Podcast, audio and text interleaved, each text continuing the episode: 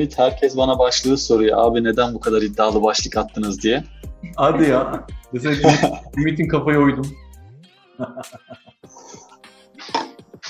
Neyse Sunucular konuşacağız abi. dedim. Ee, bence güzel bir başlık oldu. İddialı. Yani Adem İlker varsa iddialı olsun böyle ya. Aa, estağfurullah. Teşekkür ederim.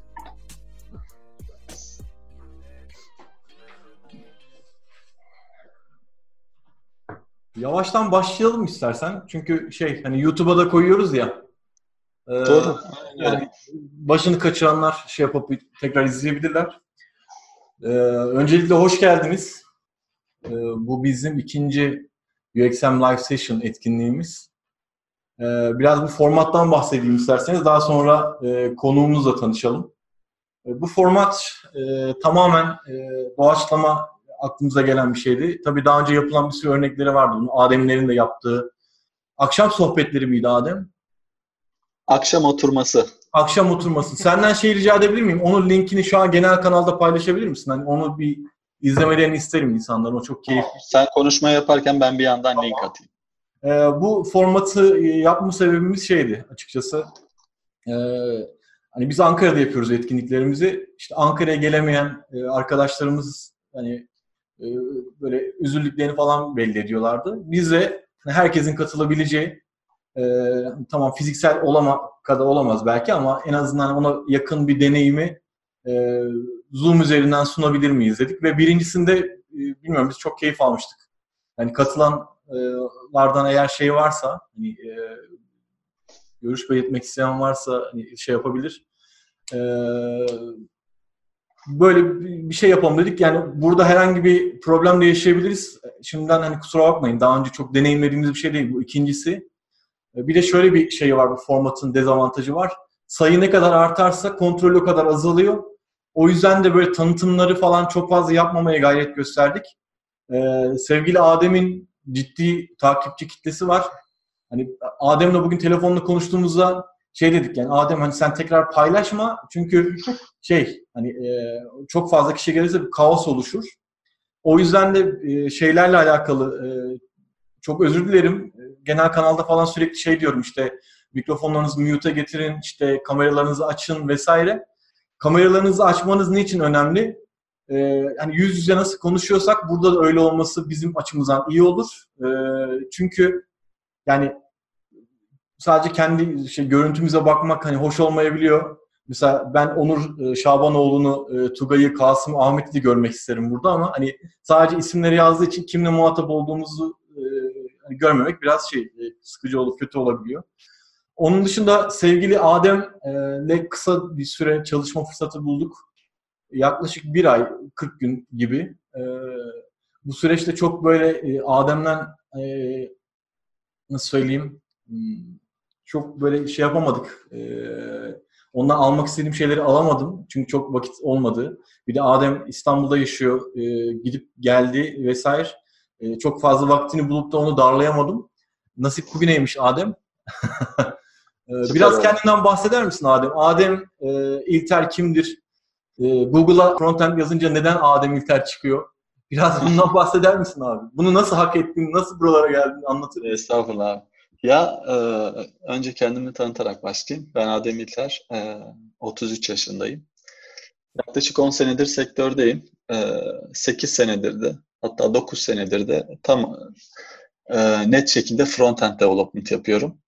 E, birazcık da ondan dolayı galiba front-end deyince eşittir Adem İlter. Yani çok fazla kişi var tabii ki de hani e, böyle ilk sıralarda çıkmamın sebebi yani e, bir mesleği yapıp bir meslekte uzmanlaşmaya doğru ilerledim ben. Ee, çok fazla dallanıp budaklanmadan e, yapmak istediğim işten keyif aldığımı keşfedince o tarafa doğru böyle diklemesine yürüdüm yani. Haliyle de böyle bir özdeşleşti. Tabii bu tek başına böyle şey olmuyor yani. Mesleğinde çok başarılı olabilirsin ama belki tanıyan olmaz. Bunu şeylerle... Ses geldi. Ee, yeni gelen arkadaşlardan e, mikrofonlarını kapatmalarını rica edebilir miyiz arkadaşlar? Ya meslekte çok iyi olsan bile bu seni insanları tanıması açısından yeterli değil. Orada birazcık şeyi devreye sokuyorsun. Yani yaptığın şeylere insanları göstermen gerekiyor. Haliyle Medium'da yazı yazıp insanlarla paylaşıyordum. Belki birazcık işte böyle süslü şeyler kod bende yapıp işte e, onları paylaşıyordum. Haliyle insanlar etkileniyordu. E, oradan da birazcık çevre edindik derken uzun yıllar sektörde olunca da illaki network'te bir şekilde genişliyor. Tabii bunda Twitter'ın çok büyük bir etkisi var. Yani Twitter e, ve GitHub gibi yerlerde aktif olmak her zaman e, çok çok çok avantajlı oluyor sana. Hem kendini güncel tutabilmek için hem de kendini pazarlama e, açısından.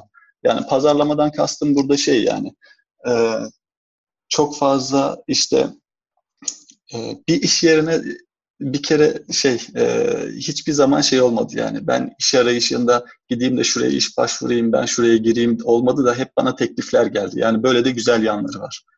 Kendini düzgün pazarlayabilmenin güzel yanları. Çok yani güzel. masaya oturduğunda fiyatı hep sen belirliyorsun. Süper abi harika. Sen kendini pazarlayamadığın zaman ya pazarlamaktan kastım burada içi boş bir pazarlıktan bahsetmiyorum yani. Tabii ki sen bunun altını doldurmuş haliyle de yaptığın şeyin pazarlamasını dan kastediyorum. E, haliyle de her hep masaya oturduğunda fiyatı belirleyen sen oluyorsun. Yani bunun böyle güzel bir tarafı var, ağırlığı var.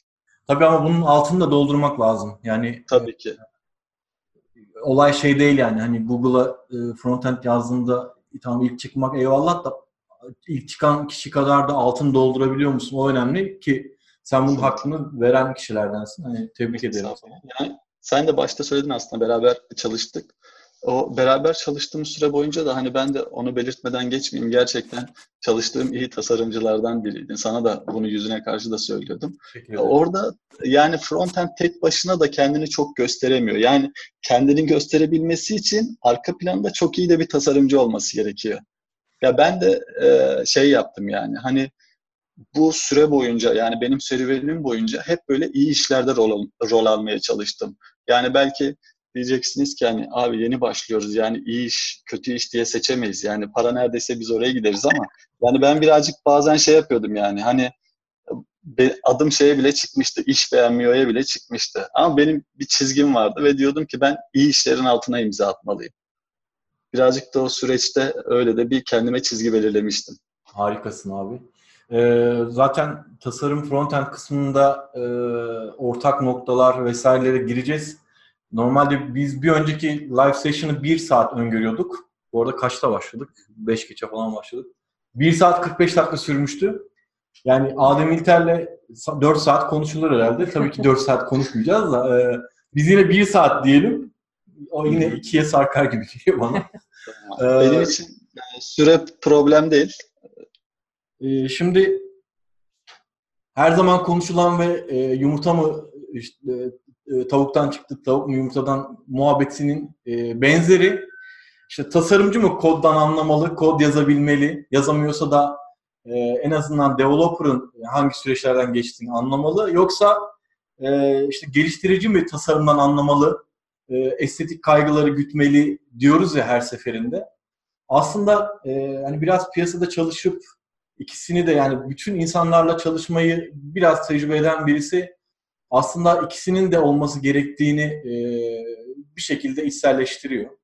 Yani e, ben yaklaşık 10 yıldır bu şeydeyim, sektördeyim. Çok fazla e, mühendisle çalışma fırsatı buldum.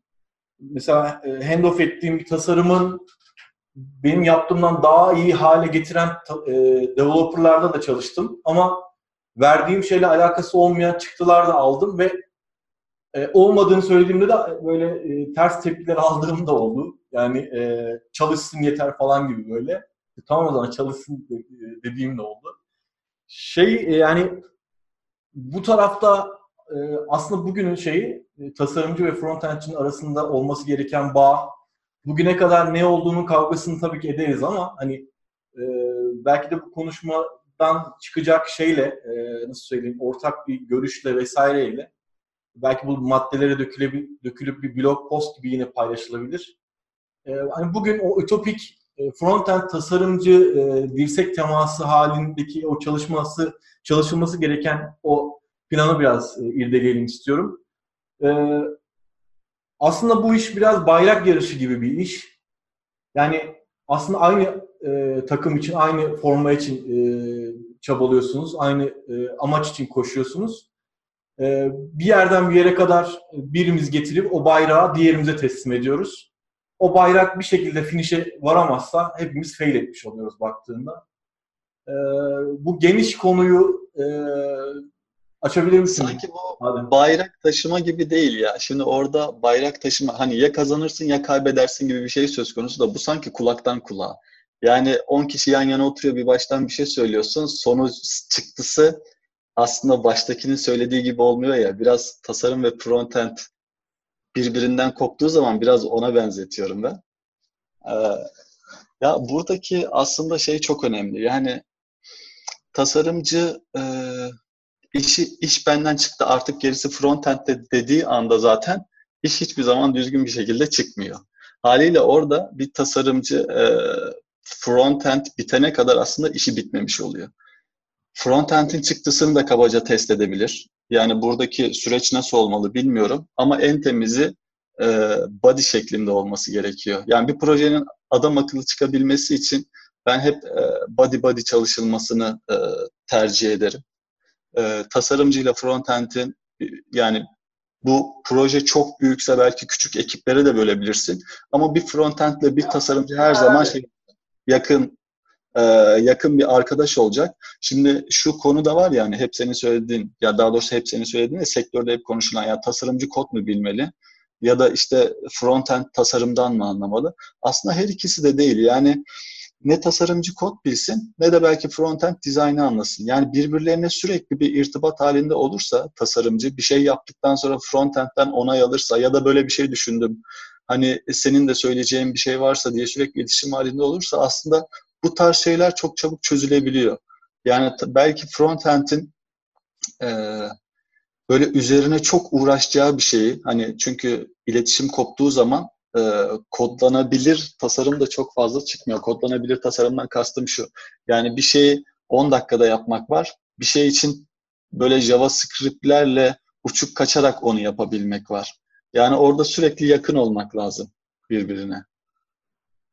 Ya geçen gün bir de şeyi dinliyordum. O da çok hoşuma gitti. Yani bu Batuhan Karasakal'ın yaptığı bir Talkcast e, şeyi var galiba. Podcast'i var. Orada mesela Furkan'ı şey yapmıştı, davet etmişti. Furkan da e, EasyCode'a product owner diyebiliyorum. Yanlış da biliyor olabilirim. Şey demişti mesela. Yani tasarımcı e, kod bilmeden ziyade aslında tasarımcı business'ı bilmeli. Yani çok doğru. Orada tasarımcı business'ı bildiği zaman bence ortaya çok daha iyi işler çıkıyor. Yani gerçekçi iş çıkıyor ortaya. Doğru söylüyorsun. O zaman aslında şimdi e, eskiden mesela büyük firmalarda hep şey olurdu. İşte backend ekibi, tasarım ekibi, frontend ekibi. Evet, aynen. Ekibi. Şimdi daha çok işte mesela Microsoft, Google, Apple vesaire bile daha çok şeye gidiyorlar. Böyle işte şu feature'ın ekibi, şu özelliğin ekibi. Evet, kesinlikle. Yani özellik özellik. Böyle küçük küçük işte içinde backend'cisi, frontend'cisi, tasarımcısı, Hı. işte UX'cisi vesairesi böyle e, her birinden birer tane, ikişer tane olan küçük küçük ekipler haline dönüyor. Aslında yani projeyi e, backend frontend diye ayırmak yerine ya da işte backend frontend tasarım vesaire diye ayırmak yerine özellik özellik ayırmak. Kesinlikle aslında... tam olarak kastettiğim buydu aslında. Kesinlikle çok mantıklı.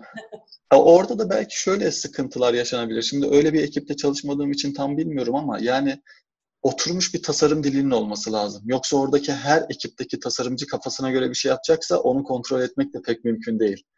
Yani e, ilk başta herhalde muhtemelen bir style guide ortaya çıkartıp ya da bir işte design sistem neyse daha sonradan herkes puzzle'ın parçalarıyla ortaya bir şey çıkartıyordur diye düşünüyorum. Peki şirketlerinde design sistem üzerine bir şeyler yapan ya da yapmayı amaçlayan var mı aramızda? Ee, Hmm, güzel soru. Herkese sorabiliriz. Ama şöyle de bir şey var. Yani design sistem herkese de lazım olan bir şey değil. Ya tabii. Kesinlikle doğru. Yani biz, Orada, yani söz isteyen varsa burada. Konuşabilirim. Bizim şirketin şu anda e, yapılmakta olan bir e, design sistemi değil de style guide'ı var. Yani onun bir tık altı gibi düşünebilirim. Evet. Style, style guide zaten şöyle bir şey. Yani şuna inanıyorum. Yani bir işin style guide yoksa zaten gerçekten o iş tam da bitmemiştir. Yani her işin style guide olmalı ama her işi yani her işin design sistemi olmasına da gerek yok. Design sistem birazcık daha böyle şey sadece tasarım kararları değil e, yani ürün hakkında birçok kararı veriyor. Yani erişebilirlikten kullanacağın renk teorisinden e, şeye kadar yani development sürecine kadar müdahale ediyor design sistem. Yani bütün ürünün e, başından sonuna kadar aslında e, bütün ekibin alacağı kararları önceden almış ve bunu bir e, şey gibi gayda çevirmiş hali. Aslında yani öyle düşündüğünde çok büyük projeler için belki müthiş bir şey ama küçük ekipler için de belki çok yavaşlatacak bir şey. O yüzden onun kararını doğru vermek lazım. Bu arada arkadaşlar e, görüşleriniz varsa e, şey yapabilirsiniz. E, mikrofonunuzu açıp dahil olabilirsiniz. Yani bu monolog ya da tüm Adem'le sürekli gidip gelen bir konuşma gibi olmayacak. Hani hep birlikte konuşalım diye böyle bir toplantı yapıyoruz. Yani sadece o mute etme kısmı birden çok kişiden böyle ses gelip o kaos olmaması açısından. Mesela aramızda başka front-end developer var mı? Bir merhaba der misiniz bize kendinizi tanıtıp? Merhaba. Merhaba. Adayı var diyelim. Ee, Onur biraz tanıtabilir misin kendini? Başlangıcı var diye. Ee, ben Onur. Yalova'da okudum. Ee, şu an mute ettin. Tekrar açabilirsin. Sesin gelmiyor.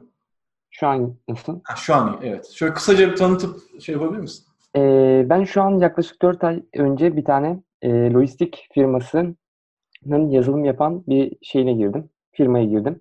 Ve oranın kötü yanı şu. Herkes backendçi. Frontendçi yok. Yani bunlar zamanında e, çabuk iş çıkarabilmek için hazır bir template alıyor. Alıyorlar daha doğrusu. Bu template'i giydiriyorlar. Ama mesela lojistikte öyle bir veri fazla var ki bir sütunda mesela 50 tane input girebiliyorsunuz. Bir listelede, listelemede 30 tane input şey olabiliyor. E, sütun olabiliyor. Haliyle kullanıcı bütün verileri aynı anda görmek istiyor. E, bunun zorluğunu şu an mesela çok yaşıyorum. Abi en sevdiğim tasarım yapılmadan hard code. Aynen abi. backend'çi. Bir de o formları backend'çi Ya bizi emeksiz mi bırakacaksınız kardeşim yani? o formları bir de backend'çi tasarlar böyle. İnanılmaz formlar çıkartır yani. Bazen şey yaparsın böyle. Do- donarsın burada ne yapacağım diye. Ee, geçen şey oldu abi işte bir tane yeni bir talep ekranı yapıyorduk. Yani böyle Asana'nın bizim programa uyarlanmış versiyonunu.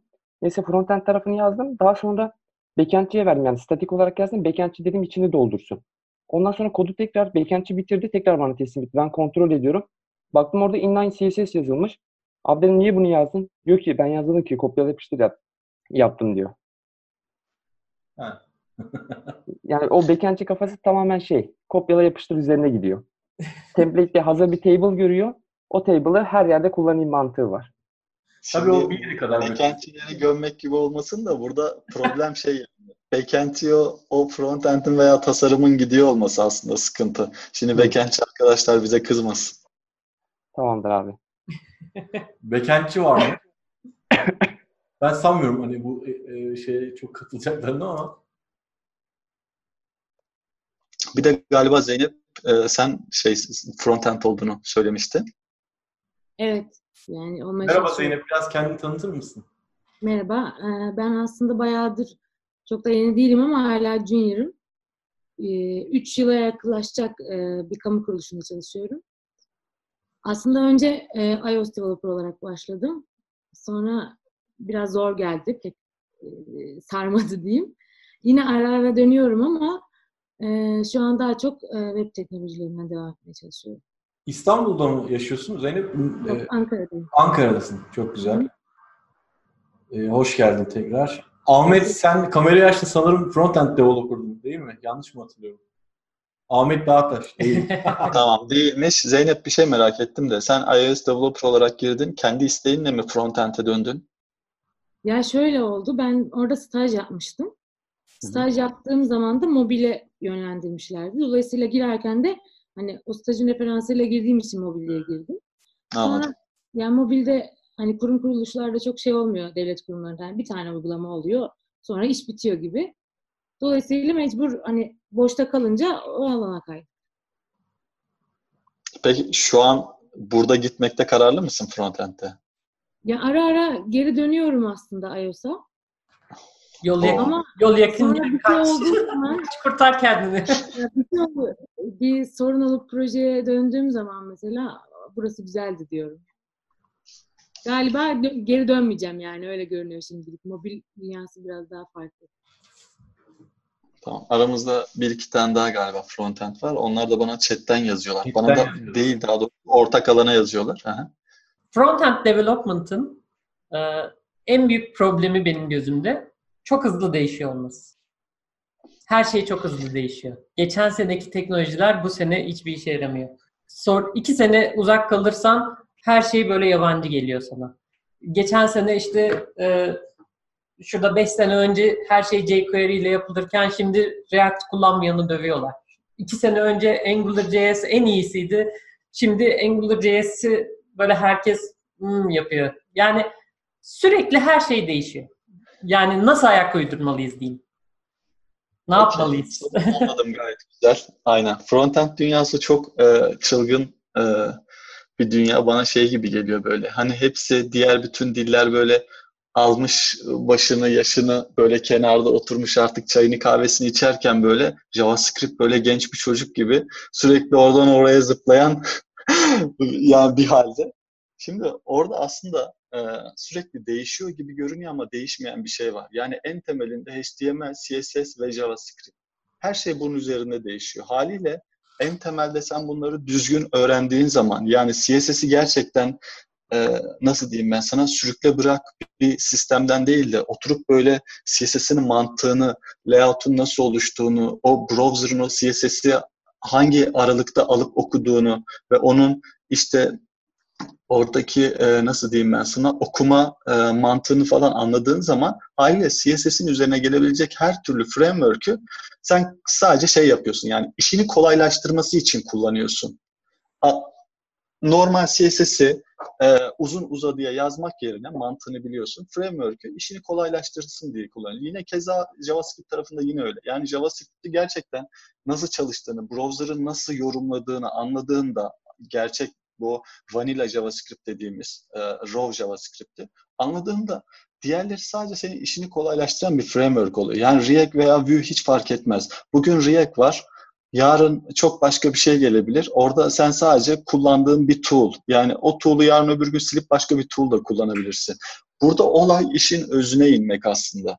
Yani her şeyde olduğu gibi. Sen temelin sağlamsa gerisi hepsi sana şey geliyor yani. Ha bu, bu çıkmış tamam okey kullanayım. Ben mesela şu anda bir projede Vue yazıyorum. Bir projede React yazıyorum.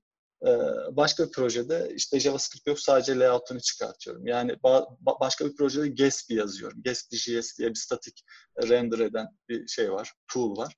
Orada da Gatsby yazıyorum. Yani temel baktığında hepsi aslında birer araç. Burada ama e, Türkiye'deki firmalarda e, gördüğüm bir sıkıntıdan bahsetmek istiyorum. Hı hı. Mesela diyelim ki bir frontend pozisyonuna gittiğin zaman React biliyor musun? Evet. React'ı bilip bilmemek neyi, neyi, neyi değiştirecek yani? Ee, işte Ya işte biliyor musun? iş. Biliyor musun? Hı hı. Yani e, başka işte backend'de de böyle şeyler oluyor mu bilmiyorum ama frontend'de böyle bir sıkıntı görüyorum ben. Türkiye'de Yani yani adı sayılır firmalarda bile karşılaştığım evet evet kesinlikle. yani e, engineer almak yerine e, Hı hı. şu şeyi bilen kişiyi almaya çalışıyor. Evet evet. Orada belki engineer yani direkt mühendis almasını hani bir şey diyemem. Direkt mühendis mi alınması lazım ama orada yanlış aradığı kesin. Yani zaten bir React developer diye bir şey arıyorsa bence ne aradığını tam da bilmiyor. Çünkü yarın öbür gün e, proje ihtiyacına göre Vue yazılması gerekirse ne olacak? Yani o aldığı React developer Vue yazamayacak mı?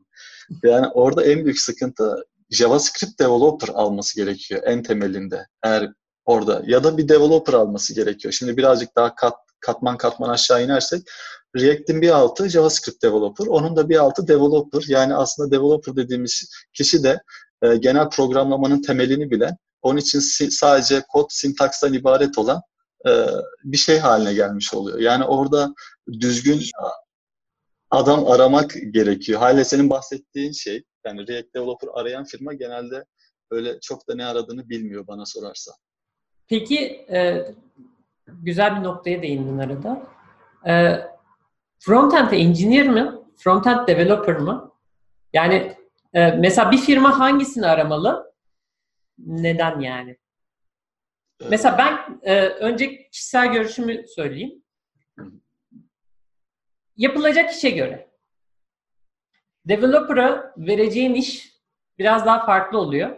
Engineer'a vereceğin iş biraz daha farklı oluyor. Çünkü e, benim gördüğüm en azından developer'lar hani developer'dan kastım daha böyle e, alaylı diyeyim. Hı hı. Mühendislik bilgisi e, tam oturmamış. Ya da işte yani orada benim bahsetmeye çalıştığım engineer developer şeyi mezuniyetten değil hani e, kendini nasıl geliştirdiği. Şimdi- Ama o genelde mezuniyetle belli oluyor. Yani yani bir mühendislik bölümü bitirip aldıysa belgesini ona mühendis diyoruz. Yani yoksa istediği kadar alaylı kendisini yetiştirsin mühendis olamıyor. Ya orası öyle de yani şey e, şimdi bir developer'a ya da bir engineer'a vereceğin işler benim gözümde biraz farklı. Bilmiyorum sen nasıl düşünürsün bu konuda? Ya bu engineer olayını gerçekten ben frontend tarafındakini neye göre yapılıyor yani ayrım neye göre yapılıyor bilmiyorum. Yani bir mühendis mezun olduktan sonra frontend mesleğini seçiyorsa o frontend mühendisi mi oluyor? Yani alaylı yetişen frontend developer mı oluyor? Yani o nasıl oluyor onu hiç bilmiyorum. Ama şunu biliyorum mesela bu Uber'de çalışan bizim Selman Kahya var. Yani o da kendisine frontend engineer diye e, title'ı o şekilde geçiyor Uber'de. E, yani demek ki bence bu işin okumuş okumamışlıkla alakası var diye düşünüyorum. Yani ben hiç kendimi şeyi düşünmedim yani. Okumayı, diplomayı bir kenara bırakıyorum. Acaba ben frontend mühendisi miyim diye hiç düşünmedim yani. Ya da bu title neye göre veriliyor onu da hiç düşünmedim. O yüzden şu an biliyormuş gibi konuşmak istemem. Çok da farklı değil diyorsun o zaman. Ya şimdi şöyle bir şey var. Yani bir UI'dan bahsediyorsak e, atıyorum Tesla'da, NASA'da çalışan bir UI belki mühendislik gerektirebilir. Ama yani ben burada bir e, API'dan bir data alıp ekrana onu bastırmam çok da mühendislik gerektirmiyor ya. Ammar bu arada hoş geldin. Ammar da Adem'in e, sevdiği arkadaşlar. Bizim akşam oturması ekibinden. Aynen. Bir merhaba demek ister misin Ammar? Merhabalar. İlk Evet. defa şeyden kullanıyorum. Ben mobil uygulamasından kullanıyorum. Dışarıdayım. İnternet bağlantım da kötü olabilir. Nasıl geliyor bilmiyorum ama. Yok güzel geliyor gayet. İyi mi? Süper. Adem nasılsın? İyiyim Ammar, teşekkürler. Beni böyle bir araya aldılar. Yardıma gel. Evet evet dinliyorum ya. Yok ya daha çok başlamadık aşk olsun. Bu burada Ammar bak konuyu geçtik ama tekrardan e, kafama takılmıştı. Bence sen burada yetkili bir abi e, sayılırsın. Bu design sistem herkese gerekmiyor gibi bir şey söyledin de ben biraz önce. Sen ne diyorsun bu konuda? Ben ona kesinlikle katılıyorum. Yani e, design sistemin içinde çok fazla şey var. Onlara gerçekten ihtiyaç var mı yok mu? E, çok büyük bir organizasyon değilsen ya da e, 25-30 tane tasarımcı tek bir ürün üzerinde çalışmıyorsan çok bana mantıklı gelmiyor. Diğer Aynen. taraftan da e, design system'da mesela işin şey tarafı da var işte e, brand e, markanın dili nasıl olacak? Ondan sonra diğer böyle işte e, diğer böyle etkileşim tasarıma dair detaylı şeyler de var.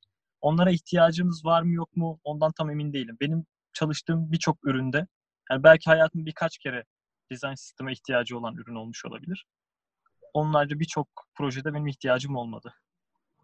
Süper. Benim de şu ana kadar zaten görüp en çok etkilendiğim şey olmuştu yani. IBM'in design sistemi var. Belki bilenler biliyordur. Ee, gerçekten orada en ufak detayına kadar ki hatta IBM'in işte monospace, normal serif ve sans serif olmak üzere bütün fontları da dahil o design sistemin içinde var. Çok böyle çılgın bir şey yapmışlar.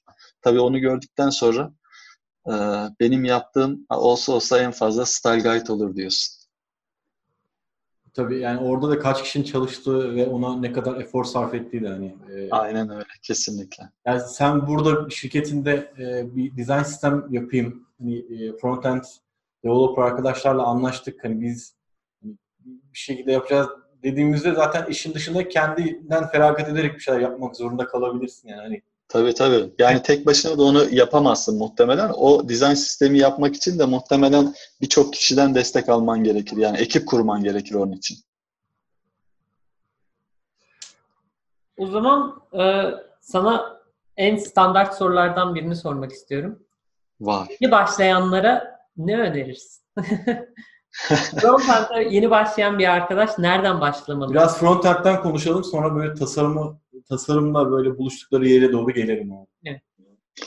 Ya frontend e, işin güzelliği. Şimdi frontend'i ben ikiye ayırıyorum genelde. Genelde değil öyle cümle yanlış oldu da frontend'i ikiye ayırıyorum. Bir frontend'in UI ağırlıklı kısmı, layout'u bir de aslında interaktif olan e, kısmı. Yani JavaScript ve CSS olarak ayırıyorum. Zaten HTML'i nereden nasıl öğrenebilirim diye bir soru çok saçma olur. Yani toplasan en fazla 15-20 tane etiket var. Yani P'sidir, H1'idir ya da işte HR'sidir. Ee, onları zaten oturup bir, bir kere de anlıyorsun ya, yarım günde. Haliyle olay tamamen CSS'e kalıyor. Yani bir tarafta CSS ve bir tarafta JavaScript var. Ee, CSS'in şeyini anlamak yani temelini anlamak, o layout'un nasıl oluştuğunu ve oradaki ekrandaki her şeyin bir kutu olduğunu unutmamak, her şeyin bir kutudan ibaret olduğunu ve bu kutuları yan yana getirerek, üst üste getirerek bir şeyler yapıldığını anladığın zaman böyle çok ufak bir aydınlanma şeyi var böyle aha anı.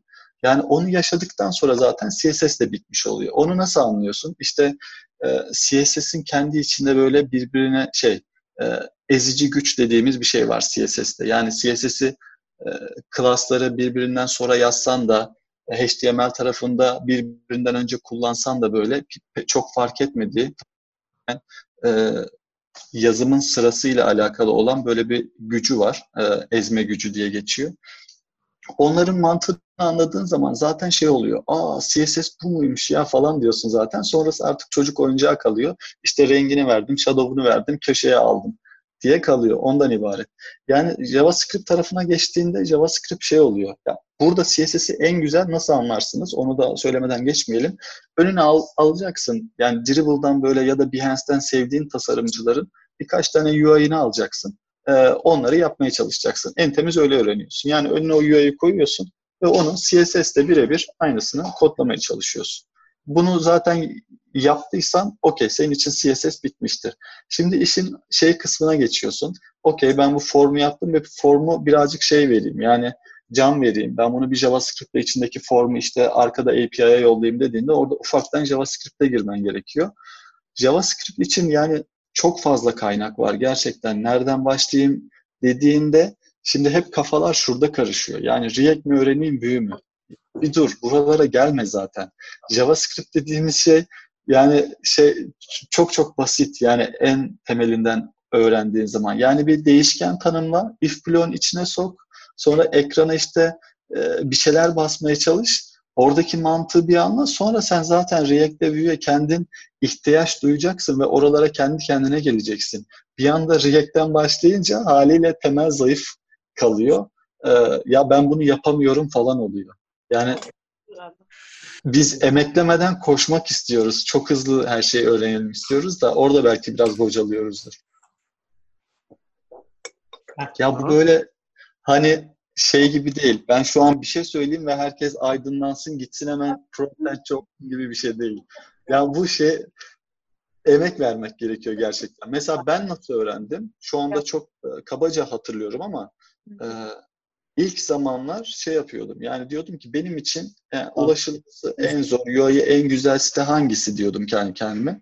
Apple. E, o zaman Apple'ın sitesine gideyim ve gerçekten o Apple'daki herhangi bir sayfayın yanda açık olsun. Ben o Apple'ın sayfasının birebir aynısını kendim CSS ile yazmaya çalışayım. Yani bazen sabahlıyordum yani yapamadığımda. O butonu oraya koymuş, işte scroll oluyor, buton orada fixleniyor falan. Ben bunu nasıl yaparım deyip böyle sabaha kadar uyku tutmuyordu.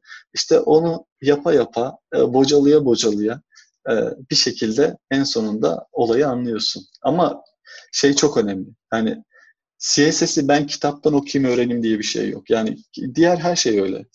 Alacaksın eline ve yazmaya başlayacaksın. Yazmaya başlamadığın takdirde hiçbir şey öğrenemiyorsun.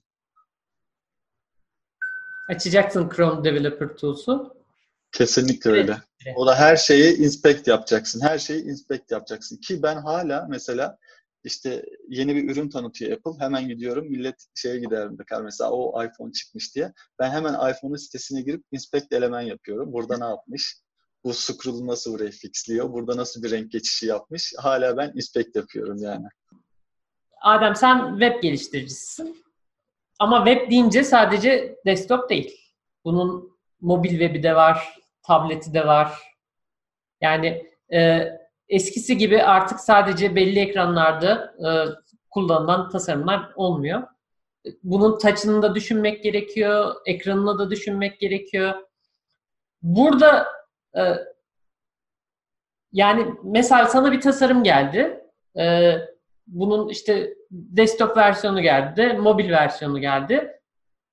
Sen bunu şeye e, yazılıma dökerken yani gerçekleştirirken bu tasarımı nelere dikkat ediyorsun özellikle? Yani işte e, telefondaki işte küçük olsun, bilmem işte PV, PWA'yı desteklesin, şunu yapsın, bunu yapsın. Nelere dikkat ediyorsun genel olarak? Aslında orada tasarımcıdan da responsive e, çıktıların da aslında iletilmesi gerekiyor. Yani Ya da neleri yani başlangıçta da tabii neleri bekliyorsun tasarımcıdan? Evet. Ya zaten tasarımcı hani bütün ekranları düşündüyse responsive olarak yani çok da bir şey aslında beklemiyorum. Bir tasarımcı zaten üzerine düşen görevi yapmış oluyor büyük bir kısmını.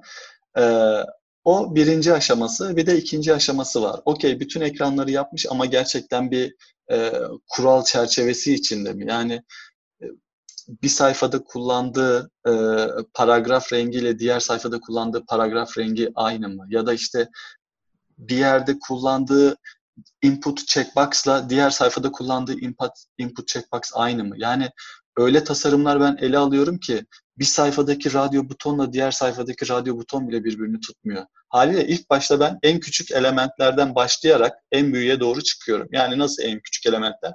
Ben kodlamaya başladığımda ilk başta tasarımların üzerinden çok kabaca gözle bir kontrol ederim, geçerim. İşte tutarsızlıkları önceden tespit ederim. Varsa tutarsızlıklar ben bunu öncesinde tasarımcıya söylerim. İlk başta tamam bu gözle kontrol. Ama tabii çok e, kaçırdığın noktalar olabiliyor. Kodlamaya başladıktan sonra gördüğün yerler olabiliyor. Orada da e, şey başlıyorum. Yani kodlamaya şu şekilde başlıyorum. Yani Atomic Design diye bir şey var. Belki genel e, metodoloji olarak e, tasarımcı arkadaşlar da biliyordur. Aynısını frontend'de uygulamaya çalışıyorum. Yani her bir e, komponenti e, en küçük atomundan başlayarak işte kodlamaya başlıyorum. Yani bir atomdan kastım şu, Atomic Design'dan. Bir form elemanlarından en basitten bir tane text input'u alıyorum ve o text input'u standartlaştırıyorum. Diyorum ki ben bu text input'u kullandığımda bu text input'un hatalı olma durumu var. Bunun işte yanında success durumu var. Belki yanına check geliyordur. Tasarımda böyle bir şey var mı? İşte formun belki bir search yapıyorsundur. Yanında loading çıkma ihtimali var. Bunların hepsini ilk başta düşünüp bir komponent haline getiriyorum. Haliyle ben o input'u tasarlarken birçok state'ini de aynı anda bitirmiş oluyorum. Yani bir daha dönüp o input'la alakalı e, Aa, bu, bu da label'ı varmış. Label'ı işte fokus olunca label'ı yukarı çıkıyormuş diye her sayfada ayrı ayrı bunlarla uğraşmıyorum. Haliyle en küçük işte input tasarlıyorum, checkbox'ı, daha sonra formu, daha sonra sayfayı, header'ı, footer'ı derken aslında kabaca ilk yaptığım o atomic design'dan kastım en basit haliyle bütün komponentler çıkıyor. O komponentleri çıkartırken varsa tutarsızlıklar e, o süreçte geçiyorum tasarımla tekrardan iletişime. Hani ilk başta gözle görmediğim, kaçırdığım şeyler varsa. Orada da yoksa bir aşamaya geçiyorum. Artık sayfaları dökmeye başlıyorum. Sayfaları dökerken şeyler olabiliyor.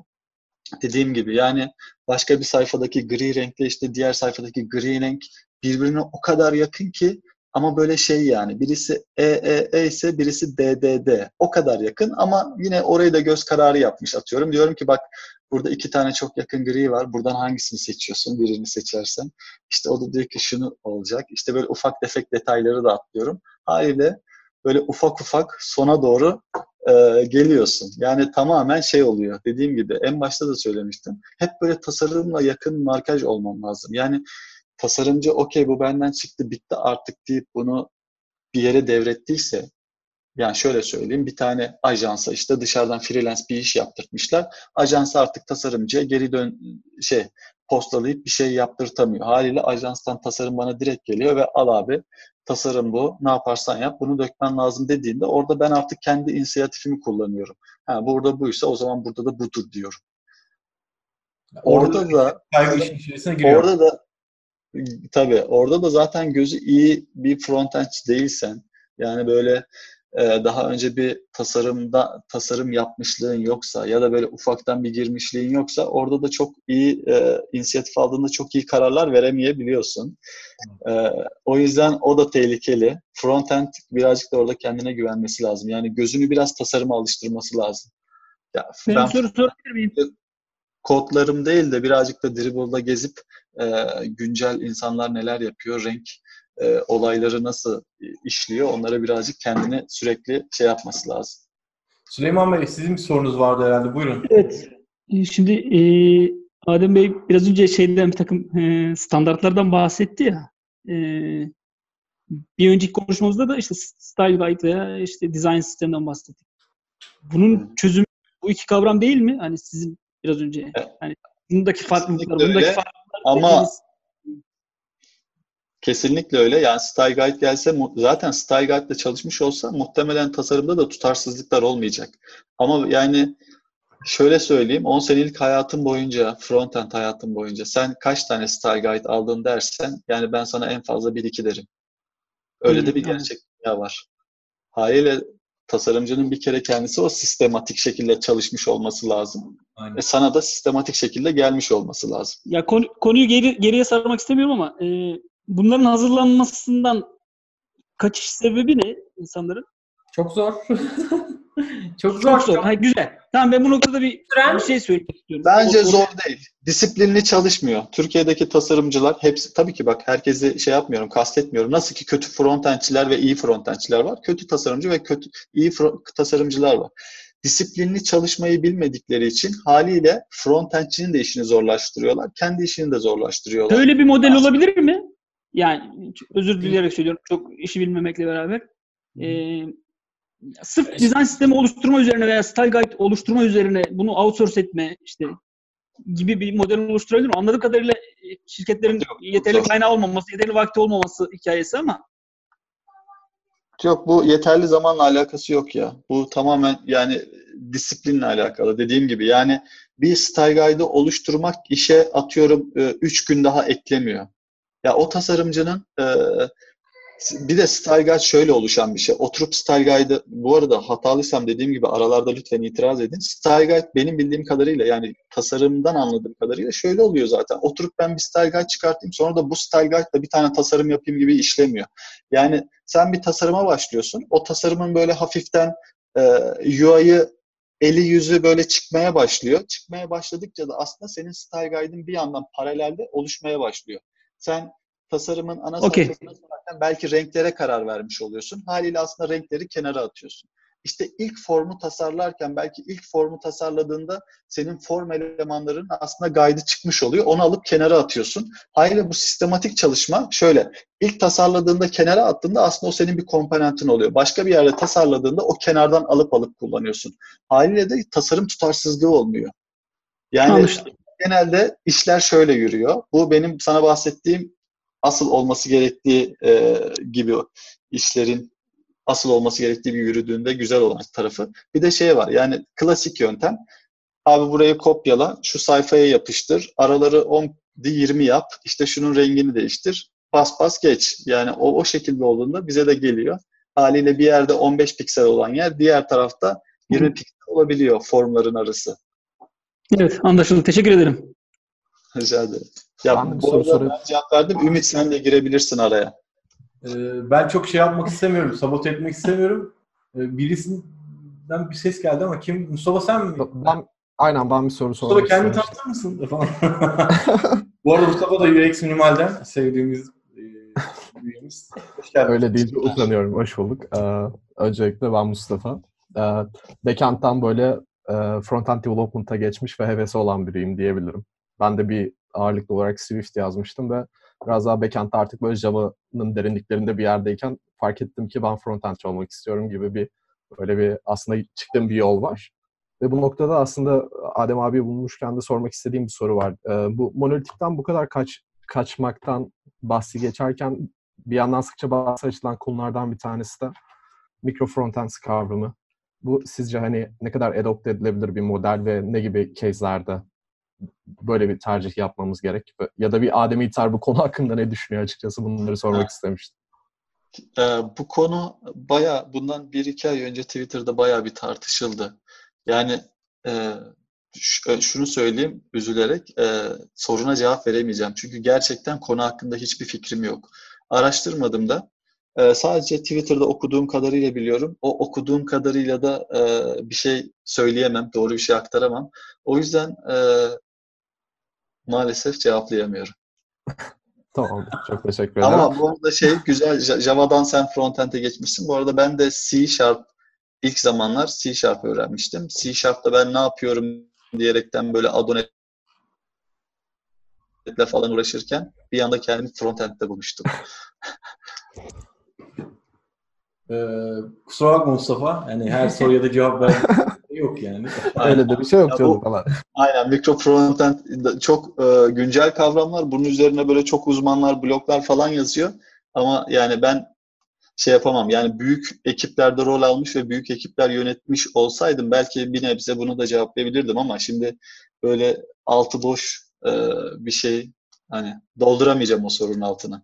Bir frontend developer olarak e, kafandaki ütopik tasarımcı yani e, nasıl betimlersin? Yani e, bir atıyorum bir ürün sürecinde e, nasıl bir tasarımcı olmalı ve Hani e, nasıl işi sana handoff etmeli, e, yani o çıktığı sana vermeli, e, süreç nasıl ilerlemeli, yani hiç böyle kafandan geçirdiğin oldu ki olmuştur eminim yani.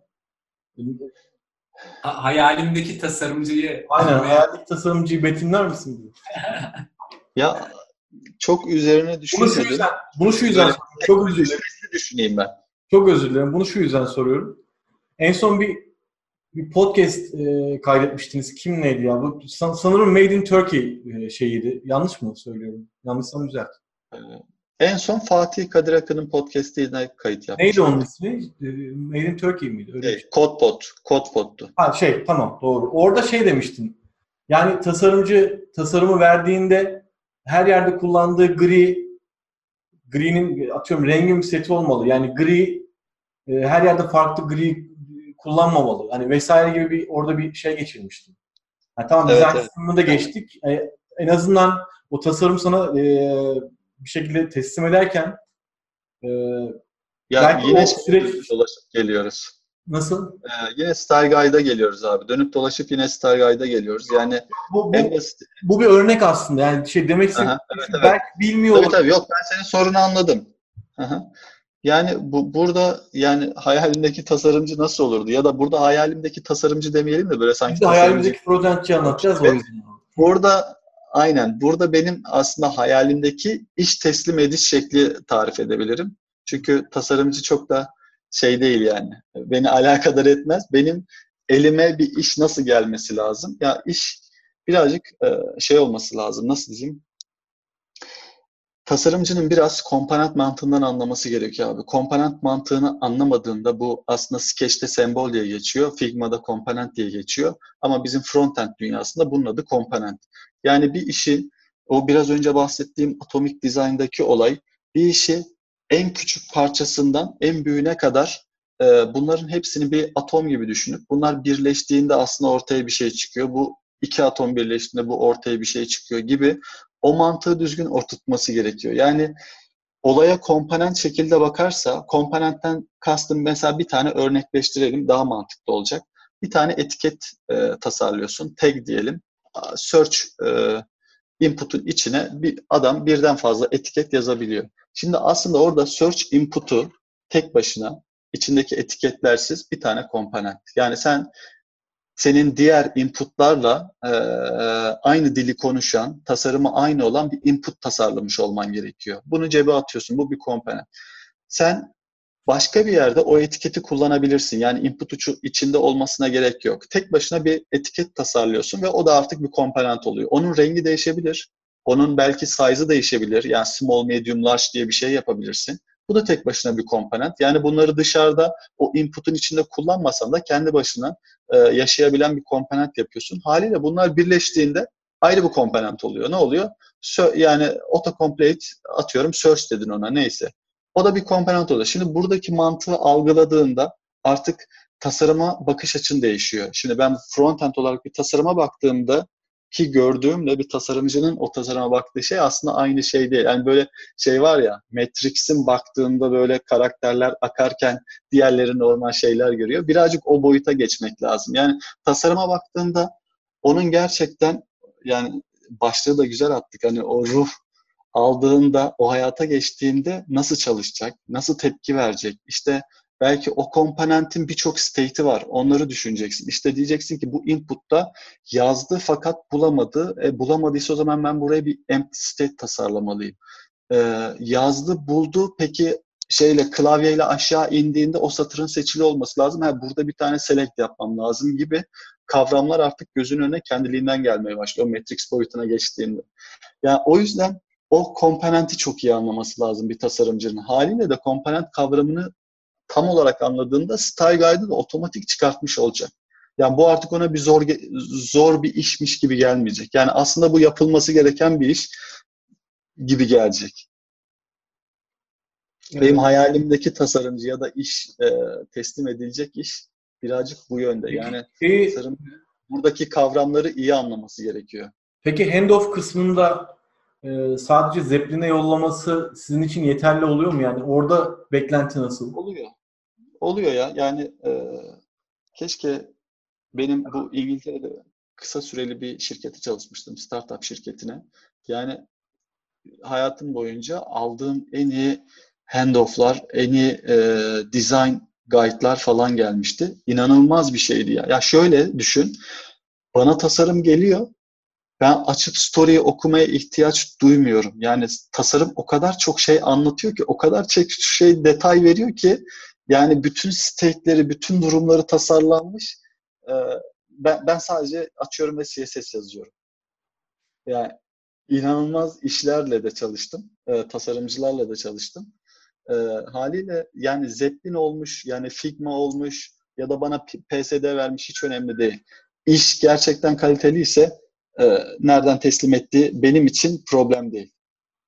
Peki. Çünkü zamanlarından geliyoruz yani. Photoshop'ta e, slice'la kesip aldığımız şeyler oldu yani, işler oldu. Ben Color Font Map diye bir şey yapıyordum. Yani işte o tipografinin yukarıya marjini, sola marjini kaç, işte o tipografinin puntosu kaç, işte rengi, hex kodu ne, bütün tasarımı düşün, hepsini tek tek yazdığını. Yani ben tasarımcılıkta şu an emeklilik çağını yaşıyormuş gibi hissediyorum. Yani o kadar rahatım ki yaptın, hepsini exportable yap ve Zeppelin'e yolla. Tabii iş bununla da bitmiyor. Yani orada onun sonrası da var. Ee, biraz da sonrasına girebilir misin? Yani e, tabii ki işte agile yöntemlerle sürekli o scrum'larda e, hani sürekli dirs dirsek temasında oluyoruz belki ama e, sonrası nasıl olmalı abi peki? Ben sonrasına geçmeden bir e, Adem'in söylediğine bir ek yapmak istiyorum.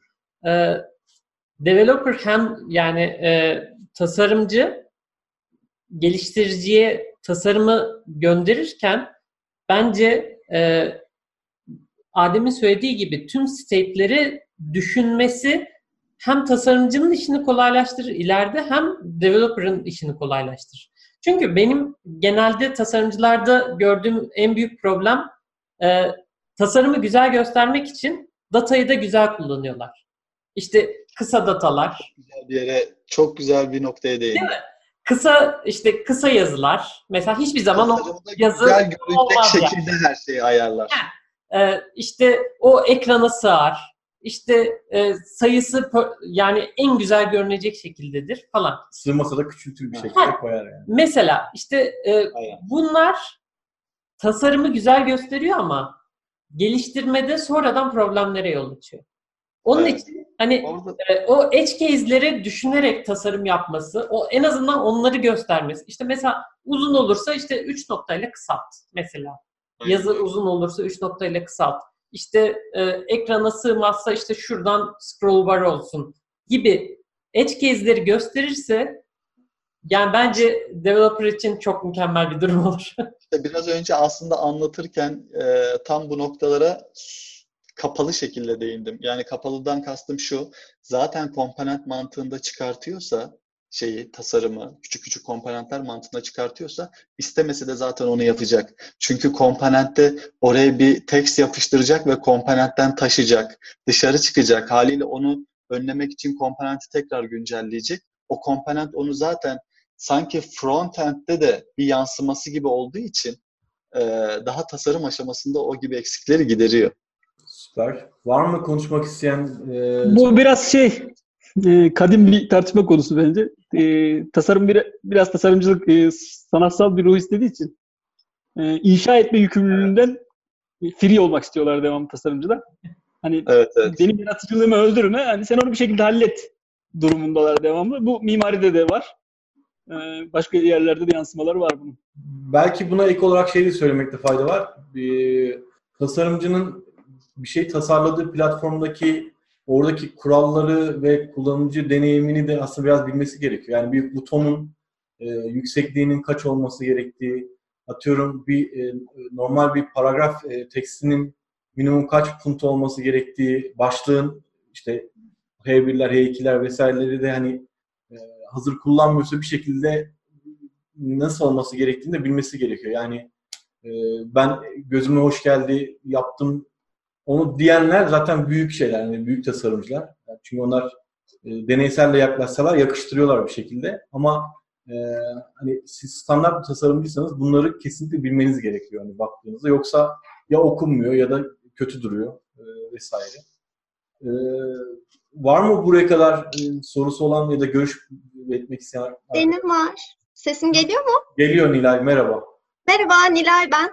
Ee, Evreka'da arayüz tasarım stajyeriyim. Ee, benim sormak istediğim şeydi aslında. Ee, şimdi daha çok mobil üstünde çalışıyorum ben ama mesela bir şeyin geçişi için teslim ederken işte projeyi geçişinde prototipleyip vermek size ne kadar yarıyor? Veya olmalı mı yoksa gereksiz bir şey mi? Güzel soru. Ee, e, herkes soruyu anladı diye düşünüyorum. Ee, aslında orada kişiyle yani şöyle söyleyeyim aynı ofis ortamındaysan o prototip yapmanın çok da bir anlamı yok. Yani sana e, ek zahmet olmuş olur. Çünkü gidip derdini anlatabilirsin. İşte bu 300 milisaniye ile soldan gelsin, e, out olsun diye böyle çok kolay derdini anlatabilirsin. Animasyon geçişinin nasıl olacağını. Haliyle yapacağın işte şey olur e, fazla olmuş olur, gereksiz olmuş olur. Ama bu ekip remote'sa ve herkes birbirinden uzakta, bağımsız çalışıyorsa haliyle oradaki iletişimin kuvvetli olması için, derdini düzgün anlatabilmen için belki prototip orada bir nebze işe yarayabilir. E, tam olarak e, istediğini, nasıl istiyorsan o pop-up'ın açılmasını veya da ekranların geçişmesini belki orada yardımcı olabilir. Belki değil hatta bayağı bir yardımcı olabilir. Çünkü genelde development yapanlar, bak burada ben de kendimi dahil ediyorum. Her ne kadar tasarıma yakın olsam da tasarımcının ne yapmak istediğini kendince yorumluyor. Kendi dünyasında yani tasarım bilmeden kendi dünyasında yorumlamaya çalışıyor. Haliyle senin tam da istediğin gibi e, sonuç çıkmayabilir. Ki bu e, hani mobilde çok daha şey elzem bir durum. Yani ne yapılmasını gerektiğini e, direkt söylemen lazım. Çünkü webde yine şey diyebiliyorsun işte pop-up, fade gelsin, şöyle olsun, böyle olsun ama mobilde biraz daha kompleks olabiliyor. Ben bu konuda biraz daha aslında e, gerekli olduğunu düşünüyorum. Çünkü e, prototip sadece e, geliştiricinin hani tasarımcının ne söylediğini anlamasından ziyade tasarımcının da ne tasarım yaptığını anlamasına yardımcı oluyor bence. Çünkü sen e, o tasarımı gerçek hayata bir tık daha yaklaştırdığın zaman daha iyi hissediyorsun tasarımcı olarak. Onun için ba- belki bazı şeyleri değiştireceksin, belki bazı şeyleri e, daha iyi hale. Bir de şey, Prototip- derken ama çok genelleştirdin. Yani sen her şeyin prototipini içine aldın. Evet. Ama aha. biraz önceki soru şeydi sadece. Atıyorum bir animasyon geçişinin prototipinden bahsediyorduk. Doğru Yok, mu? ben daha genel söyledim. Yani bilmiyorum soruyu da. Yani evet biraz daha geçiş olarak da ama genel prototipte ben mesela hani çalıştığım yerde hiç prototip yapmadım daha önce. Hani kendi bir şeylerle uğraşırken deniyordum. Ama hani birine sunmak için prototip yapmadım ve bunun ne kadar gerekli olduğundan o yüzden çok emin değilim açıkçası. Ya şöyle bir şey var. Yani senin tasarladığın şey development ortamına gitmeden birine sunum yapılacaksa ve bunun prototipine ihtiyaç varsa zaten her şekilde yapılması lazım. Ama sen sırf derdini developer'a anlatmak için e, bir prototip yapacaksan küçük ekiplerde bana çok mantıklı gelmiyor. Yani bir Facebook değilsen, bir Google değilsen bana çok mantıklı gelmiyor. Bu, bu benim kişisel görüşüm. Teşekkür ederim. Rica ederim. Ya şöyle bir şey var. Prototip yaptığın zaman aslında arada bazı şeyleri unuttuğunu falan görüyorsun. Ee, yani tasarımcıya da çoğu şeyi hatırlatıyor. Çünkü hani hakikaten bazen böyle arada öyle bir şey oluyor ki bir ekran gelmesi gerekiyor ve sen bu nasıl unuturum ya falan diyorsun. Çünkü e, Bu arada bu sen tasarımcı gözüyle bakıyorsun, ben frontend gözüyle. Yani bana vereceği prototipte ben yorumlayarak yorum yaptım. Hani çok da bir şey ifade etmiyor diye ama sen diyorsun ki mesela tasarımcı yaptığı tasarımı Evet. tam olarak kafada oturması ve unuttuğu şeyleri görmesi için tasarımcının ihtiyacı Doğru. diyorsun. Tamam. orada tasarımcının ihtiyacı mıdır onu ben bilemem. Ya tasarımcının ihtiyacı değil. Tabii de hani bu, bu işe sadece front-end developer'a bir şeyi teslim ediyor gibi değil. Ee, atıyorum o, o prototipi atıyorum şirketin CEO'su bile alıp bakabilir. Yani ürün nereye gidiyor, nereye evriliyor. Bazı şeyleri önceden kestirmek için bence iyi bir yöntem. Ama tabii çok fazla vakit çok fazla vakit harcanacaksa bence e, çok Ekipte gerçekten tasarım yapıldıktan sonra development başlamadan prototip yapılacak kadar süre varsa o iş yerinden ayrılmayın. Yani müthiş. Süper. Ben de ben de şunu paylaşabilirim e, arkadaşlar dostlar. Şimdi şeyi e, hani hem Elis hem Ümit hem Adem'in yorumları ben hepsine katılıyorum. E, aslında prototip hayatın biraz neresinde hangi probleme karşılık e, bir üretim sonucu e, yarattığı faydayla alakalı. Hani ürünleşme sürecinde işte metotlardan bahsediyoruz, metodolojilerden bahsediyoruz. Hani development kısmına gelmeden e, bir gereksinim varsa evet hani prototip hani e, aktarılacak, çalışılacak arkadaşlar bunu o şekilde hani bazı şeyleri sezgisel olarak anlamayıp e, sadece gördüğünü yorumlayıp üretecekse ve ihtiyaç duyuyorsa üretilmeli. Ama Nilay'a bir de ekstradan şunu paylaşmak istiyorum ben. Prototipler e, şeyde de mesela tasarım odaklı düşünme yönteminde de prototipleme çok önemli bir yer kapsıyor. Çünkü siz bir kullanıcı deneyimi tasarım sürecinde bu ürün dijital ürünse ve bir arayüzde o tasarımı e, sağlayacaksanız e, yani nedir? E, sunduğunuz hipotezi e, yani şöyle açıklayayım kısaca. Ancak ve ancak ürünleri e, veya geliştirmeleri bu sıfırdan ürettiğiniz bir ürün de olabilir, bir ürünün bir parçası da olabilir. İşe yarayıp yaramadığını test ederek anlatabilirsiniz. Fa- farkına varabilirsiniz. E, onun bir üretim maliyeti olacaksa veya bir ürününüze entegre edecekseniz de e, işin development kısmına gitmeden bu tarz prototip uygulamalarıyla onu bir şekilde kullanıcı deneyimi testleriyle valide ederek üretime e, aktarabilirsiniz. Bu bağlamda da prototipler aslında çok faydalı ve e, süreçte en azından hani kendi profesyonel yetkinliğinde deneyim tasarımı sürecinde kullanıcılarla bu alışverişi yapabilmek için çok faydalı araçlar. O zaman geçmeden hemen Hemen bir selfie çekelim bir arkadaşlar. selfie Şöyle bir çekelim. e, Selfie çek. Ben de üzerine bir ekleme yapayım.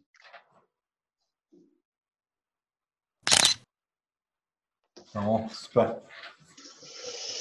Şöyle son bir şey söyleyeyim bu şeyle alakalı, prototiple alakalı. Şimdi prototip ben çok e, yüzeysel konuştum. Derine ineceksek orada bayağı şey var yani.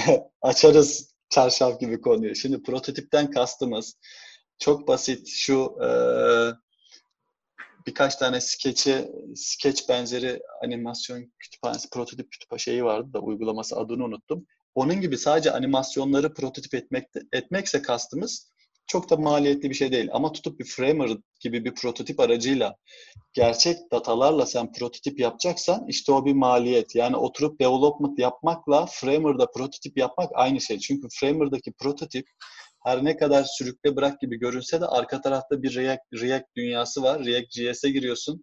Development süreci gibi bir şey başlıyor. Haliyle gerçek datayla prototip yapmış oluyorsun. Orası birazcık karışık. Yani tamamen bu şirketin vereceği bir karar. Yok aslında daha çok X'te X'lerin yetmediği durumlarda da After Effects gibi düşünmüştüm. Ha, evet, okey. Yani tamamen şey aslında UI açıdan prototip.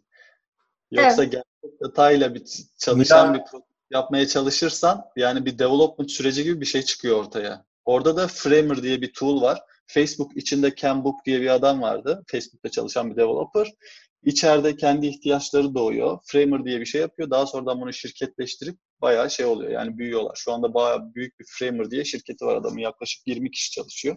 Şimdi öyle bir tool'la da şey yapmak, prototip yapmak ayrı bir hüner istiyor. Nilay daha önce e, yapmış birisi olarak şeyi çok net söyleyeyim sana After Effects'te sakın pro, şey yapma yani prototip. Çünkü Yani Çok prototip olacakmış gibi geliyor. bana sorarsan en kötü araç yani prototip yapabileceğin en kötü araç. Aç şey aç e, Apple'ın keynote'uyla hazırla 10 numara bir prototip ya çıkar. zaten Hiç bak- şöyle abi Burada Ammar söz olabilir bence. After Effects'te e, prototip yapabilecek seviyedeysen zaten prodüksiyon şirketine falan geç yani hani o çünkü çok şey e, o onun şeyi değil yani o onun tool değil ben de o çılgınlığı zamanında yapmıştım E, ama akıl işi değil yani Ya şöyle ben aslında motion design temelinden geliyorum. Daha önce motion designer'dım. Sonra işte e, grafik alanına kaydım. Oradan bana dediler ki UI UX diye bir şey var bir bak. Ona baktım. Hoşuma gidince dedim ki ben bu alanda çalışmak istiyorum. Ve ona geçtim. O da elimde öyle kaldı. Rahat kullanabildiğim bir araç olarak. Hani e, benim X'lerinin falan gibi şeylerin hani kurtaramadığı noktalarda acaba işime yarar mı diye arada aklıma düşüyor ama henüz o kadar karışık bir şeye ihtiyacım olmadı sanırım. Ben şu an Nilay'ı çok iyi anlıyorum. Yalnız Nilay'dan iş alıp yapmak istemezdim. Onu çok açık sözlü. Çünkü Motion'dan gelip UI yapmak tamam mı? Yani UI'da sınırları zorluyordu. Bir frontendçi olarak da o kadar zor şeyler yapmak istemezdim. Tahmin ediyorum ekranları. E, var mı Nilay eklemek istediğin bir şey? Yok teşekkür ederim. Teşekkür ederiz. Ben burada Ammar bizi duyuyor musun abi? Ammar sanırım arabada. Ha, Ammar duysaydı. Şimdi o da aslında Amsterdam'da yaşıyor yaklaşık 3 senedir. Şu an geldim de evdeyim hatta. Süper. Evet, Ammar eee, şirketin adını unuttum. Mobile The Mobile Company. Mobile Company aynen. Mobile Company'de çalışıyor ve seri şekilde çok büyük şirketlere tasarım yapıp aynı zamanda içeride development süreçlerini de yönetiyorlar. Yani son bitmiş ürün teslim ediyorlar diye biliyorum. Ammar Evet, yanlış aynen öyle. Ee, abi burada şeyi merak ediyorum. Gerçekten güzel bir konuydu. Sana sormadan geçmek istemedim. Yani bu prototip olayı gerçekten hani içeride bir sürü tasarımcı var. 4-5 tane ve aynı zamanda development var. Yani sizin prototip yapma ihtiyacınız oluyor mu? Öyle bir yerde. Prototip yapma ihtiyacı test için oluyor. Yani e, prototipte de birkaç farklı seviye var. Mesela flow testi kastın ne? Evet. Evet, yani bu e, Marvel olsun, InVision olsun, onlar tarzı bir böyle klik klik ilerleyebileceğim bir, bir prototip ise %90 genelde öyle bir prototiple biz testleri yapabiliyoruz. Tamam. Ama abi bazı olmazsa olmaz. Aynen. Bazı uygulamalarda da mesela e, altta şey var. Mesela e, bir harita var. Haritayı canlandırman lazım. E, o tarz bir ihtiyaç olduğu zaman bazen kodluyoruz direkt. Hani hızlı bir şekilde POC direkt başlayıp çıkartıyoruz. Tasarımcı ist böyle developer'ın yanına giderek yok Aynen abi öyle. şöyle olsun, böyle olsun diyerek. Tam bi- biraz önce bahsettiğim Eğer konuda. basit bir şekildeyse öyle yapıyoruz. Framer aslında hiç kullanmadık. Ee, bu After Effects'ten bahsetti. After Effects bilgisi var. O yüzden şeyi tavsiye edebilirim. Figma'daki prototiplemede siz böyle GIF çalıştırabiliyorsunuz. Ya da işte Lottie animasyonları var ya onları çalıştırabiliyorsunuz. Ee, ben bir motion designer ol, olsam böyle tamamen UI'ye giriyor olsam yapacağım ilk şey olur. Çünkü en farklı kendini gösterebileceği şeyler bir belki bir ikon tasarlayacak, bir illüstrasyon tasarlayacak. Onu UI'de animasyonla gösterecek. Yani en çok havalı olan yer belki budur. Ee, bunu şeyle Figma ile çok rahat yapabilir. Yani Marvel kalitesinde bir prototip var ama ekranlarda animasyonlar var gibi. Süper. Bu arada ya tasarımcılara ben soru sorayım. Hep bana sordunuz. Yer, Bu arada Adem sesin çok az geliyor. Bir daha bir el atabilir misin? Tamam özür dilerim. Ee, şimdi nasıl? Ee, daha iyi evet. Tamam. Biraz daha yaklaştım. Ya Figma'ya geçtiniz mi abi? Ya da geçiyor musunuz? Hiç incelediniz mi? Yani geçmekten kastım insan tutup da aynı e, iş yapan başka bir tool'a neden durduk yere geçsin de incelediniz mi diyeyim. Ee, ben baktım. Bir, ilk bir browser'da açtığım için çok yadırgayıp direkt kapatmıştım. Çünkü hani öyle alışmışız ki masaüstü şeyine, böyle uygulamalarına. Hani şey şeyi duydum. Hani şeyi de araştırdım. Masaüstü uygulaması da varmış ama browser'da görünce direkt kapattım. Ama hani son zamanlarda bu insanlardaki caps'lerde falan da bayağı dönüyor. Hani e, Figma'nın yükselişi falan. Bir müsait olduğunda bir bakacağım yani oturup. Bayağı popüler. Biz şirkette Figma kullanıyoruz mesela şu anda. Yani yükselişini Figma'ya geçtik. Geç. Süper. Bence e, aç bir dene, bir proje yapmaya çalış abi. Orada benim Figma'yı komponent mantığı inanılmaz e, front-end'e yakın çalıştığı için sistem e, ona göre ayarlamışlar. En çok beğendiğim özelliklerden bir tanesi şimdi konu prototip diye oraya değineceğim. Yani Figma'nın prototipi inanılmaz başarılı. Başka ne? Ya Invasion, Marvel gibi bir şeye ihtiyaç kalmıyor diyebilirim bilmiyorum. Ammar e, kullanıyor musunuz, kullanmıyor musunuz? Ben Figma'da yaptığım bir şeyin prototipi e, beni kesiyor yani. Başka bir şeye çıkartmama gerek kalmıyor. Figma'da prototiplerde mesela e, farklı olarak işte overlay özelliği var mesela Sketch'te olmayan. Evet. Ondan sonra işte scroll özelliği var. İşte böyle scroll, küçük küçük şeyleri scroll yapabiliyorsun e, komponentleri. Böyle hani e, çok gerçekten böyle hani nokta atışı olan özellikler var. Şey çok acımasız ya. Ee, yıllar yıllar önce Adobe'nin bu şeyi Nokia gibi e, şeyi domine etmesi ama böyle tasarımcıları falan böyle feedbacklerini herhalde çok dinlemeyip saçma sapan bir sürece getirmesi. Yani ben Illustrator'da yaptığım o e, tasarımların e, hele ki Android tasarım yapıyorsam mesela böyle 6 tane şeye e, ayrı klasöre bütün ikonları böyle tek tek artboardlara dizip şey yapman yani vesaire vesaire bir sürü çok zor da handoff etmek. Mesela onun eksiğini geldi Sketch kapattı baktığında.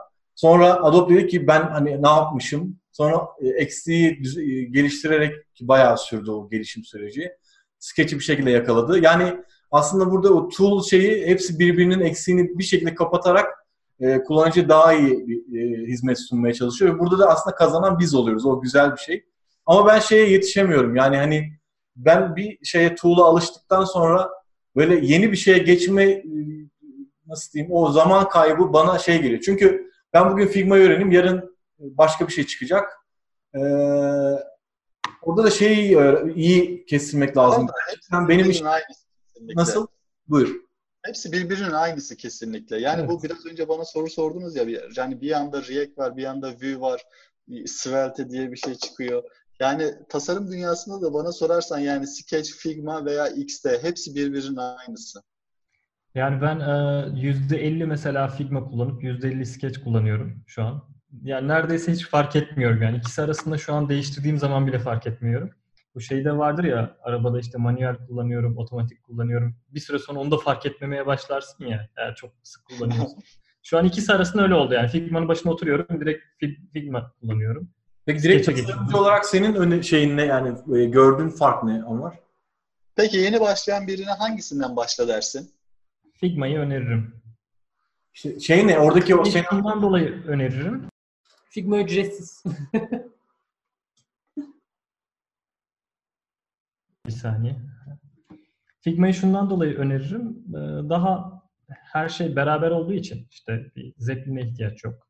Prototipleme tool'larına ihtiyaç yok. Ben Zeppelin biliyorum. Zeppelin sevdiğimiz bir Türk şirketi. Yani Sen mi kurtaracaksın? ya ben de çok seviyorum. Aşırı seviyorum hatta. Ee, Abi Zeppelin- hepimiz seviyoruz. Yani Zeppelin kesinlikle bu arada şey yani tasarımcıyla frontend arasındaki köprüde bir devrimdir. Onu kimse inkar edemez yani. Biz açıp Photoshop, Fireworks öğrenmek zorunda kalıyorduk yani. Yani son 5 yılda mesela benim bir 2 yılımı falan kazanmamı sağladı öyle bir tool. Yani benim 2 yıl kârdayım yani Zeppelin yüzünden. Evet. Yani o yüzden Zeppelin şeyini inkar edemem. Ama diğer taraftan da e, yani Figma'da bu işi iyi yapıyor yani. E, bilmiyorum. Hani Ya- Zeppelin'in de bir şekilde adapte olması mı gerekiyordu? Değişmesi mi gerekiyordu? E, Bu arada Figma'da yani de- detaylı inceledim mi var bilmiyorum. Gerçekten bir style guide oturduysan oradaki stil Evet, evet. oluşturmaları var ya hazır renkler, hazır tipografiler falan. Onları düzgün oluşturduğunda handoff tarafında çok güzel referanslar veriyor. Öyle de bir Hmm. artısı. Yani Evet, Zeppelin'den ekstra bir artısı. Ya zaten şeyleri, e, style guide'ları oluştururken mesela işte direkt HTML'deki gibi oluşturuyorum. İşte heading 1, 2, 3, 4, 5. Ondan sonra title'lar, body'ler, caption'lar. Onları oluşturduğum zaman, renk paletini de aynı şekilde oluşturduğum zaman tık tık çıkıyor. Yavaş yavaş e, sonuna doğru geliyoruz çünkü bir buçuk saat oldu nereden baksan. Bu arada Batuhan hoş geldin. E, konuşmanın başında biraz kulaklarını çınlattık. Selam abi. İyi akşamlar herkese. Hoş bulduk. Başını kaçırdın herhalde değil mi? E, biz kulaklarını Evet çınlattık seni. Öyle bir Adem- şansım. Adem senin podcast'inden bahsetmişti, Talkcast'ten. E, orada bir konuğun Son yayınlanan podcast'ten Furkan konuktu. Hı, evet. Orada Furkan güzel bir şey söylemişti. ha. Tasarımcı kod mu bilmeli, şunu mu bilmeli derken aslında şeyi Hı. bilmeli diyordu yani business'ı bilmeli, işi bilmeli diye. Evet, Öyle evet. Bir alıntı yapmıştım. Orada geçti adı. Ee, başlığı atarken Adem'le düşünürken hani nasıl nasıl bir şey atalım falan dedik. Ee, bu arada bu, yani yavaş yavaş kapatmaya e, kapatacağız konuşmayı. Orada işte ne yapabiliriz, ne edebiliriz falan derken e, böyle bir başlık geldi aklımıza. Burada da şöyle o başlığı atma sebebimiz aslında şeydi. Ben e, güzel, güzel sanatlar e, grafik e, mezunuyum. Orada yaptığımız bir şey tasarım, standart bir tasarım. Ee, Bir süre sonra artık yetmemeye başlayınca ona böyle bir şey katmak, bir hareket katmak, işte Nilay'ın da az önce dediği gibi hani o motion tutkusu biraz oradan başlıyor. Ben de eski bir motion e, designer'ım. E, Ama benim hayalim işte Kanada, Vancouver falan gibi olduğu için Ankara'da da yaşadığım için o olmadı ve bir şekilde 2010 yılında UX'e kaydım. Ee, orada böyle yaptığınız tasarıma böyle bir ruh üfleme, bunu hareketlendireyim ve onu bir yaşatayım e, gibi bir şey var orada bir kaygı var içgüdüsel olarak. E, ben frontend'i de biraz buna benzetiyorum. Yani cansız bir tasarımı alıp etkileşimli hale getirip insanların bir şekilde hayatına dokunuyorsunuz. Bugün e, teknolojiyi bir şekilde hiç bilmeyen bir insan bile girip e, bir şekilde bir elbise satın alabiliyor artık internetten. Ya da bir uçak bileti ya da otobüs bileti satın alabiliyor. Yani aslında baktığında ciddi anlamda insanlara dokunma kısmında e, tasarımcıyı kullanıcıyla buluşturan en önemli kısım frontend.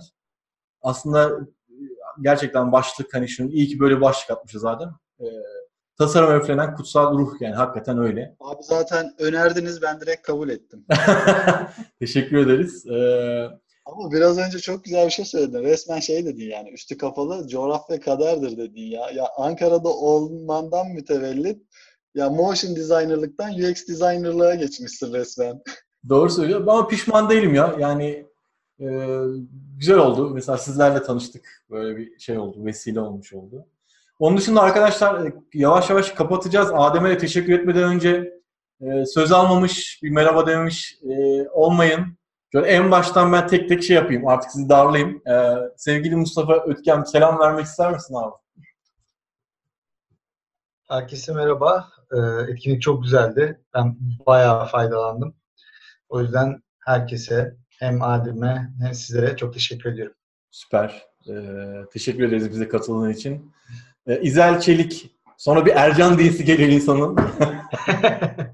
Evet, İzel merhaba. Merhaba, ben de tasarım öğrencisiyim ve UX alanıyla ilgili, e, web ile ilgili olduğu için geldim biraz. Hoş geldin. Bu arada bu iğrenç espriyi daha önce çok kez yapmışlardı değil mi? Evet, evet. Biz, biz onlarla büyüdük yani hakikaten niye de öyle bir grup vardı onu da bilmiyorum yani. E, tekrar, e, katıldığın için teşekkür ederiz İzel. E, bir sonrakilere de katılmanı bekliyoruz. Teşekkür. E, bakıyorum şöyle Seçkin sen bir merhaba demek ister misin? Merhaba. Sesim geliyor mu bilmiyorum. Geliyor, geliyor. Evet, buyur. Şey yok, e, mikrofon yok da kulaklıkta. Ben de bir yandan bir şeyler tasarlarken bir yandan sizi dinliyordum. İyi yapmışsın. E, ben şeyde takıldım biraz ya. Bu tool'larda hani piyasa genelde Sketch kullanıyor ama şimdi benim evimde Mac olmadığı için ben Sketch kullanamıyorum. E, Figma önerildi. Figma'yı ben e, gene bir şeyden baktım dediği gibi. E, browser'dan baktım.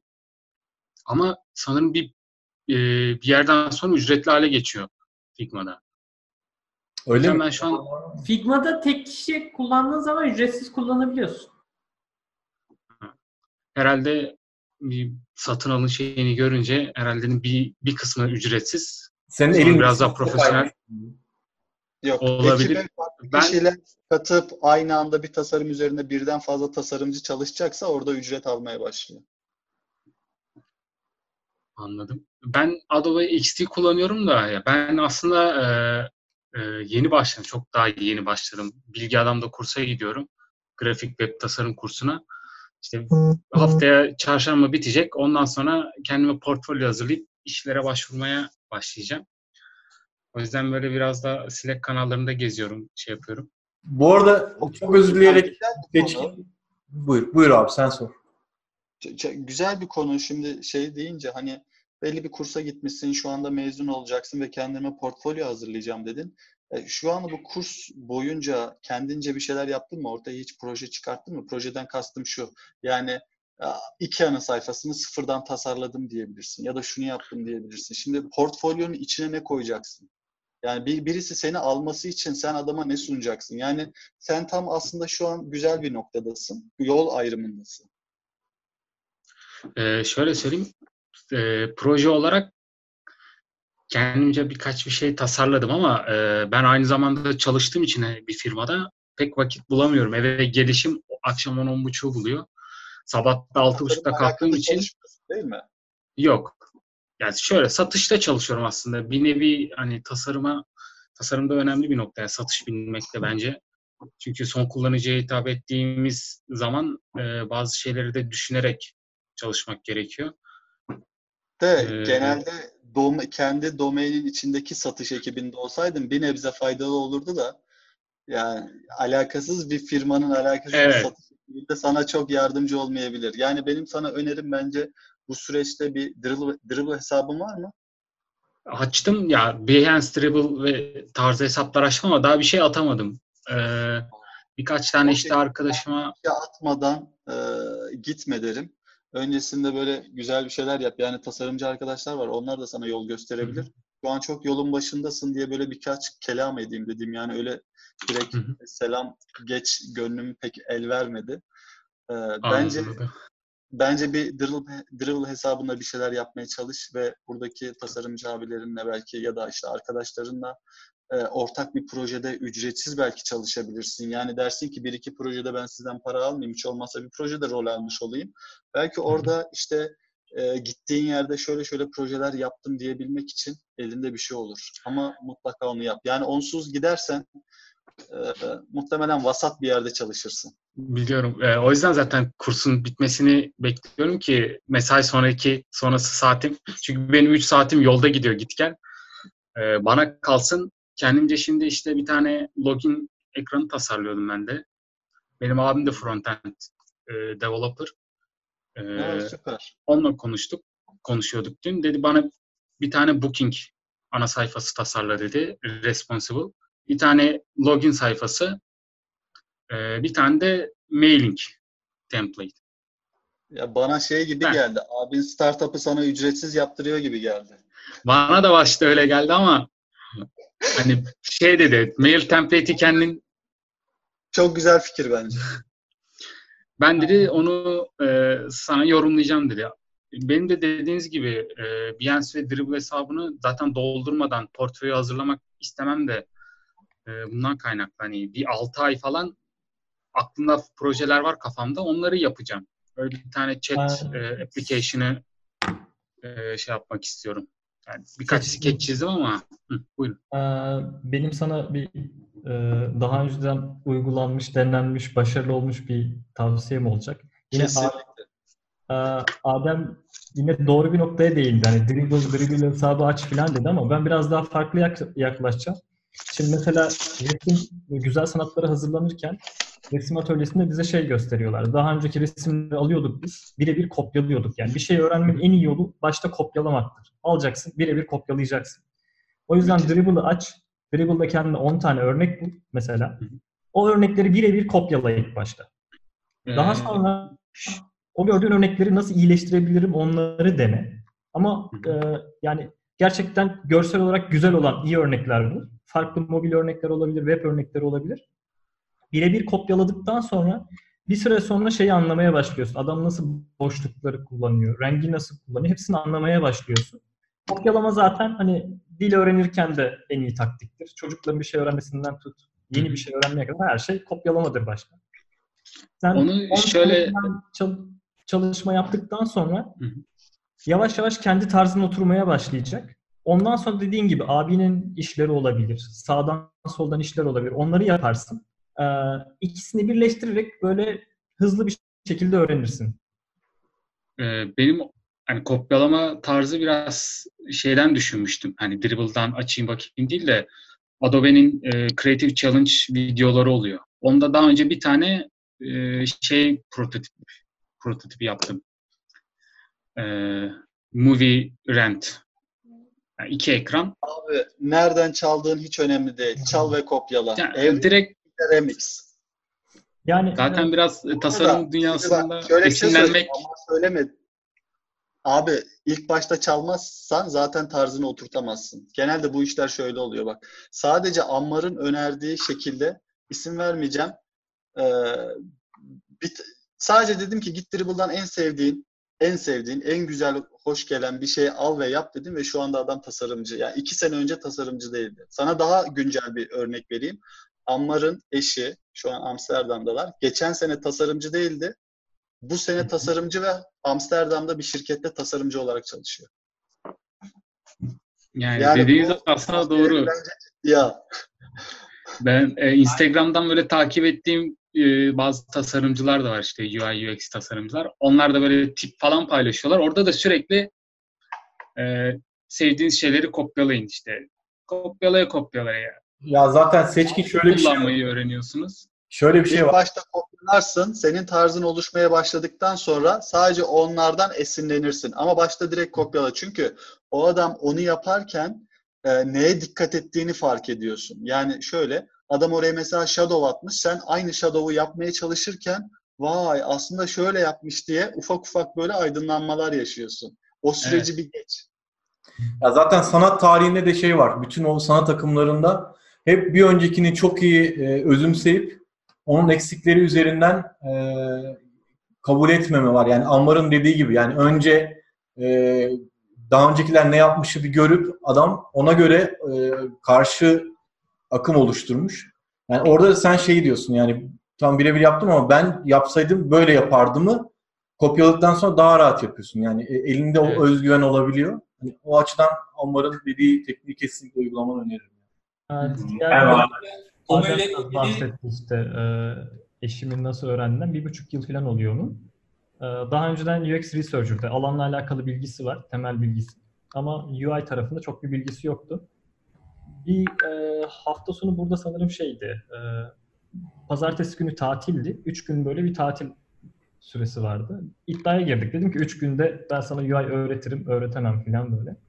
Üç gün oturduk. Üçüncü günün sonunda e, herhalde bir 20-25 tane falan örnek birebir kopyaladık. Sonra kendi tarzında işler yapmaya başlamıştı. Zaten hani e, takip ediyordu UI'yi de biraz. E, ondan sonra bir 5-6 ay kadar da ücretsiz projeler, işte e, freelance yapabileceği işleri falan yaptı.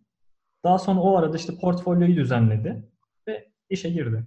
Süper abi. Peki, Harika. peki bu kopya işleri portfolyoya hani bunları ben kopyaladım ya da iyileştirdiklerimi eklemek gerekir mi? Ben bunları kopyaladım ve iyileştirdim şeklinde. Ona zaten gerek Bunu kalmıyor. önerir misiniz? Yani Yani gerek kalmıyor. kopyaladıklarını kullanmana gerek kalmayacak. Hani öyle bir Tamam. gün gelecek ki yani bundan çok da uzun bir süre değil. Bir ay, bir buçuk ay sonradan bahsediyorum. Hani sen zaten iş yapıyor olmaya başlayacaksın. Hani onlara bakmayacaksın. bile Orada yani. seçkin şey diyor. Portfolyoya koysak olur mu? Bence o konmaz. Çünkü Olmaz, o- evet. o kopyaladığını değil de sen kendine göre yorumladığını koyarsan bir değer kazanıyor. O, Şey, Redesign yaptığım tarzı paylaşıyorlar çünkü birkaç tane yok, gördüm. yani sen kendi yorumunu katarak bir şeyler yaparsan anca bir yerleri çalışmaya ikna edebilirsin kendini. Evet evet. Bak başta da şey dedim ya yani bu kopyalamayı sadece daha iyi tasarım yapabilmek için yap. Sonradan portfolyona koyacağın şeyler ücretsiz birkaç projede yani ücretsiz tabii ki yapma ama hiçbir şey bulamıyorsan ücretsiz birkaç projede çalışabilirsin sırf portfolyona koymak için. Yani yine hiçbir şey yapamıyorsan Slack grubunda sor. Ben bir proje Aynen. yapıyorum de. Orada bir öneri gelir sana. Aynen öyle. Ben, bu, bu akşamın kazananı kesinlikle seçkin sen. Seçkin teşekkür ederim. Çok uzattık. Ee, kısaca e, konuşmayan arkadaşlardan da şöyle bir selam alıp e, el sallayacağız. Normal şeyin yine e, 50 dakika açtık. Bu sefer rekor kırdık. Ben son kez teşekkür edeyim hepinize. O yüzden çekileyim. Tamam. Teşekkür akşamlar. ederiz. Ee, Onur Şabanoğlu, e, Fethi Önal bir selam vermek ister misiniz yoksa kapatacağız? Merhaba. Sesim geliyor mu acaba? Geliyor Fethi. Ee, ben de son 4 yıldır bir frontend'im ama bu son 4 yılın bir 7-8 ayında kalbim UI'ye kaydı. Yani şu an ayrım noktasındayım ben de. Doğru yolu buldum diyorsun yani. Yani doğru yol bulmak aslında şöyleydi. Çalıştığım ajansta 4 tane UI'ci vardı. Biz hani e, modellemelerde falan anlaşamıyorduk. Hani genelde böyle animasyonlar vesaire şeyler tam istediğimiz gibi bize aktarılmadığı için oturup kendi üzerine artık bir şeyler yapmaya başlamıştık. Hani kendi adımda konuşursam. Ondan sonra baktım bir şeyler yapabiliyorum bu kopyalama mantığıyla ilerlediğim süreçte. Ondan sonra dediğim gibi son 7-8 aydır da UI ile haşır neşirim. Hani gerek işte gerek dışında freelance işlerde UI'ye böyle kalbim bayağı kaydı. Yani şöyle söyleyeyim, şu an Ank- ben Ankara'dan geldim. Ankara'daydım 5 ay öncesine kadar. Çalıştığım şirketi bıraktım. Bir startup'a geldim Antalya'ya. E, Ya burada hem UI yapıyorum hem frontend yapıyorum. Yani projenin ikisini bir anda götürmeye çalışıyorum. Bu beni biraz yoruyor ama yani bir ayrım noktasındayım şu anda. Bakalım kalbim nereye götürecek beni. Biraz zorlu bir süreç. Teşekkür ederiz. Ee, Selamlar abi. Onur mu konuştu? Onur sen misin? Evet, evet. Onur bir dakikada şöyle bir kısaca tanıtırsan kendini sevinirim. Ee, ben daha önce tanıtmıştım da ben burada Batuhan abiye bir şey sormak istiyorum. Tabii buyur. Ee, Batuhan abinin geçenlerde sanırım Twitter'da bir paylaşım olmuştu. Her e, tools bilen kendini UX designer zannediyor gibi bir paylaşım vardı. yani. Batuhan hadi cevap ver. Başlıyor. Yalnız oturum yeniden başlıyor. Bu arada ben katılıyorum Batuhan'a ama şey e, bu şeyde. Ee, ben de çok kısa olarak onu bir açıklamasını rica edecektim. Çok teşekkür ederim. Rica ederim. Ben tweet'i görmediğim için şu an ben de merak ediyorum. Ben büyük bir şey olabilirim ya. Yani öyle bir şey hatırlıyorum. Tweet'i Yani- tekrar canlandıralım mı? Bir retweetleyelim hep beraber. Yani şey, Bak Merhaba. Buraya gerçi ama yani şey süreyi uzatacak yani bilmiyorum hani çok detaylı bir konu zaten bence. Birazcık da böyle dakikada tartışma özetlemeye çalışırsan Batuhan. Buyur. ya ben birazcık bu işlerin tecrübeye dayandığını, özellikle UX tasarımın cidden çok büyük tecrübeye dayandığını düşünüyorum. Yani e, şimdi ben de tweet'i tam olarak hatırlamıyorum gerçi ne attığımı ama aşağı yukarı söylediğimi, tahmin ettiğim şeyi düşünüyorum. E, ya bazen işte büyük ihtimalle şununla ilgili bir şey söylemişimdir. İşte bazen title'ları biz çok kolay harcıyoruz. Yani herkes kendine çok kolay product designer diyebiliyor. Çok kolay UX designer diyebiliyor. Bunları bir şekilde böyle tool kullanmalara, operatörlüklere falan bağlayabiliyorlar. Ben birazcık o noktada title'ların birazcık daha böyle altının dolu olması gerektiğini düşünüyorum. Yani bir insan kendine product designer derken product develop, yani product ürün geliştirme tarafında, product ekibiyle birlikte çalışma konusunda, geçen gün Furkan'la görüştüğümüz e, designer e, business bilmeli tarafında da e, altyapısı olması gerektiğini düşünüyorum. E, o yüzden büyük ihtimalle onunla ilgili bir tweetti. Yani e, işte hep genelde tartışmacı yani bizim Twitter'da e, bizim bu ortamın Twitter'ında sürekli dönen tartışmalar tasarımcılar arasında işte Bakıyorum dört tane product designer oturmuş hala e, Figma'yı tartışıyorlar. Abi bırakın artık Figma'yı. Çünkü yurt dışı aşçı bu oluyor. Bu arada tweet'i şu an hatırladım. E, tamamen şununla alakalıydı. E, yani Türkiye'deki tartışmaların hala çok sığ olduğunu düşünüyorum ben. Çünkü ben globalde de çok fazla tasarımcı takip ediyorum. Hatta son dönemlerde kendi bakış açımı komple globale taşıdım. Ee, yani işte çok hatta bireysel PR mant mantalitesi böyle. Onlara işte onlarla iletişime geçiyorum falan filan vesaire. Ee, konuştuklarım da oluyor özelden. Ya adamlar artık e, bu bizim bizim sektörde, bizim Twitter'da böyle çok dalga geçilen bir konu gerçi. İşte design sistemler, design ops'lar falan böyle biz birazcık bazen dalgaya vuran insanlar görüyorum ama bence çok önemli konular. Büyük ekipler için, büyük tasarım ekipleri için. İnsanlar hala bunları tartışıyorlar ama biz hala işte Sketch mi Figma mı falan kafasındayız. Ben bunu tartışılmasına bir şey demiyorum. Tabii ki tartışılabilir. Tool da tartışılacak illaki.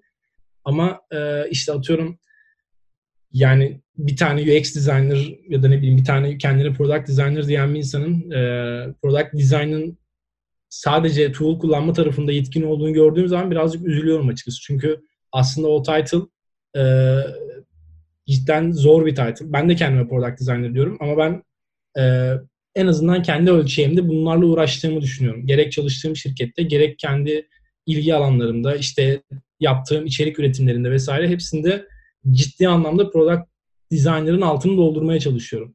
Ben... Ee, kendi ölçeğimde olabilir. İşte tabii bu ölçek işi yani e, çıkıp bir çok üst düzeydeki bir şirketteki product designer da bana hayır kardeşim sen aslında bu işin dörtte birini yapıyorsun. Sen de product designer değilsin diyebilir. Açıkçası birazcık ucu açık bir konu. Ama özelde belki birazcık daha e, detaylı tartışılabilir. Bu söylediğine destek olarak şunu söylemek istiyorum Botan. E, hiçbir fotoğrafçıya gittiğinizde o sizin fotoğrafınızı nasıl e, dekupe ettiğini vesaireyi görüyor musunuz hiç arkadaşlar? Ya da Ankara'da Austin'de böyle matbaalar falan var. Adamlar e, o tool'lara o kadar hakimler ki eller böyle yani hiç şey yapmıyor. O kadar böyle e, otomatiğe bağlamış. Ben olayın tool kullanmakta olduğunu düşünmüyorum. Yani tool tamamen bir araç. Beyninizdekini e, bir şekilde somuta aktarma şekli. E, ben de çok fazla e, hani o yüzden dedim ya ben sürekli program değiştirmeyi sevmiyorum diye. Yani bir şeyde üretip direkt e, hani harekete geçmek bence en önemlisi. Yani bir şeyi ne kadar iyi kullandığınızla alakalı değil. Ne ürettiğiniz ve sizin deneyimlerinizi nasıl aktardığınız bence en önemli kısmı. Bu yüzden hani e, Batuhan'a sonuna kadar katılıyorum. Belki retweet bile etmiş olabilirim Batuhan'ın şeyini, mesajını. Ee, ya bizim ben burada ben e, pardon özür dilerim. Ee, ilk daha dahil olduğunda bu e, konuşmaya, session'a e, Adem abiye katılmak istiyorum orada. Daha ilk girdiğindeki duyduğum cümlesi şey olmuştu. Yani hepsi birbirinin aynısı. Cidden hepsi birbirinin aynısı. O yüzden bence gayemiz tool e, savaşları olmamalı. Çünkü zaten yani e, bugün hepsi aynı arayüze sahip neredeyse aşağı yukarı. Sketch'in getirdiği modern bir arayüz var ve hepsi zaten aynısını klonluyor. Framer'ından tutun e, Figma'sına kadar vesaire. E zaten tasarım tool kullanmak değil diyoruz her seferinde.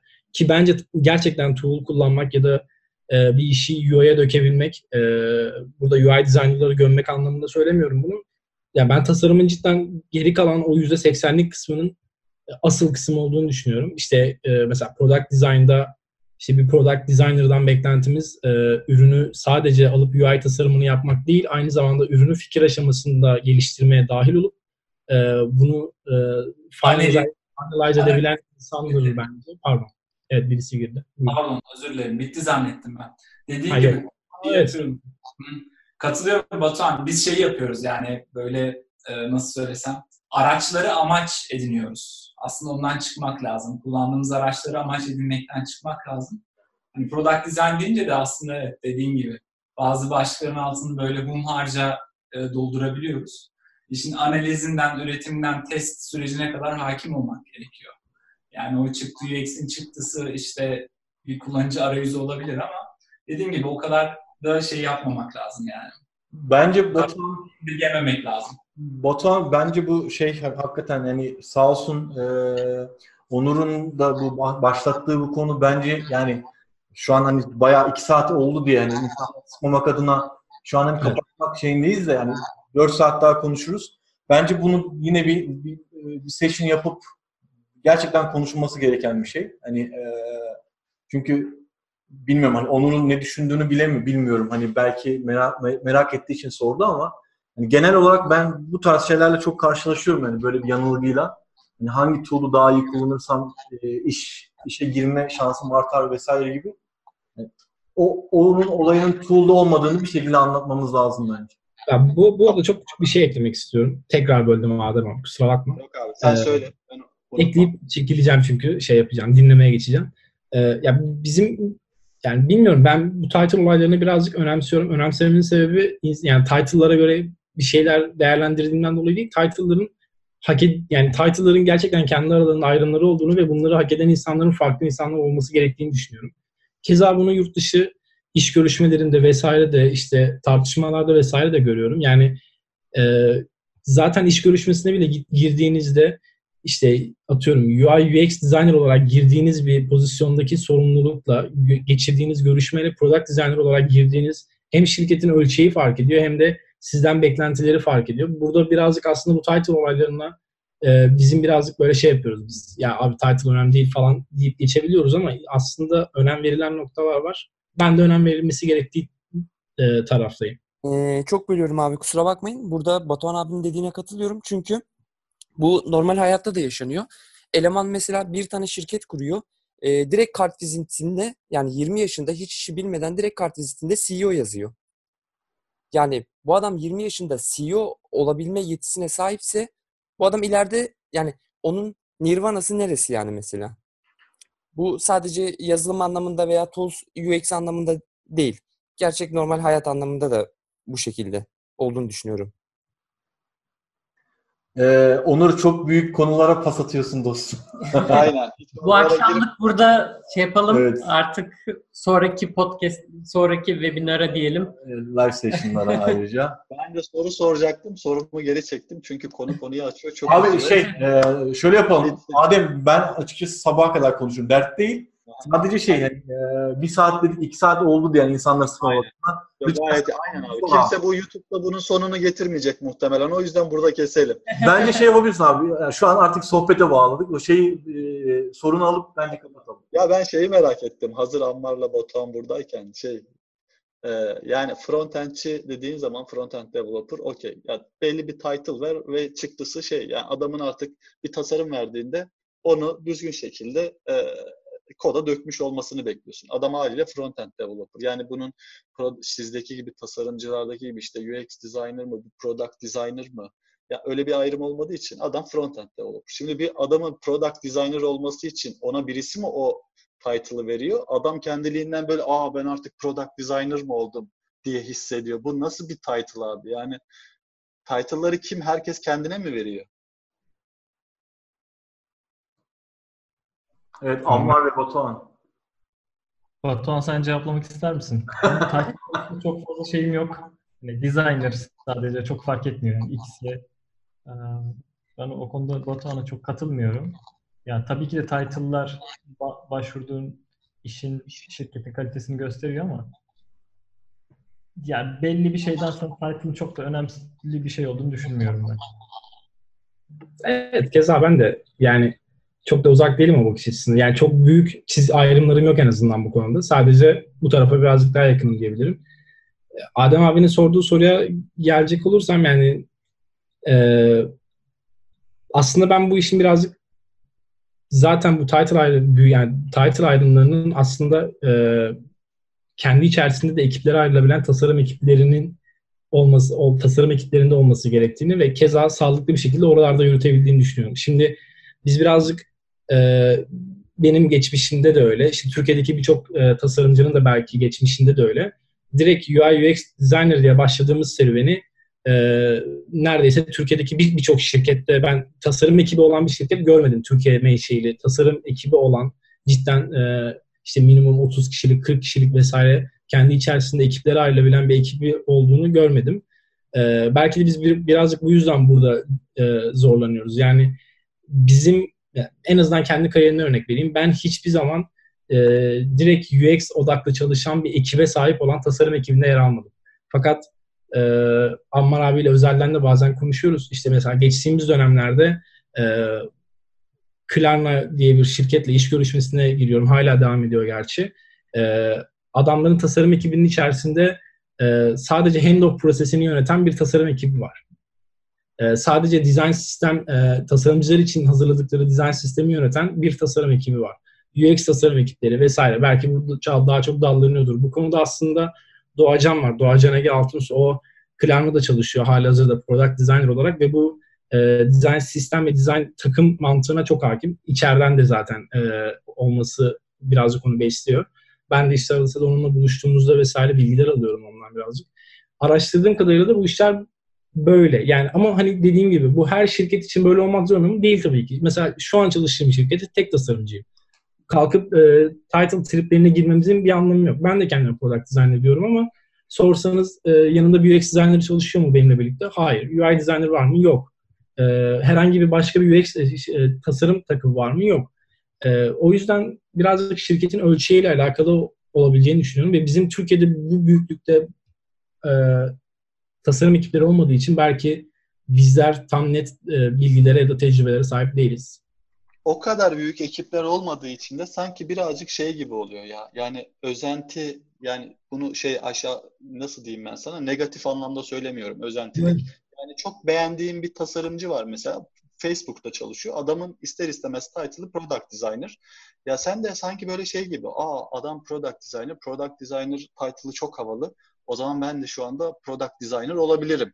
Evet şey. kesinlikle. Yani, haliyle orada çok iyi bir yerde çalışan bir adamın title'ını birazcık almış gibi, kendini birazcık bunu kendine yakıştırmış gibi oluyor biraz.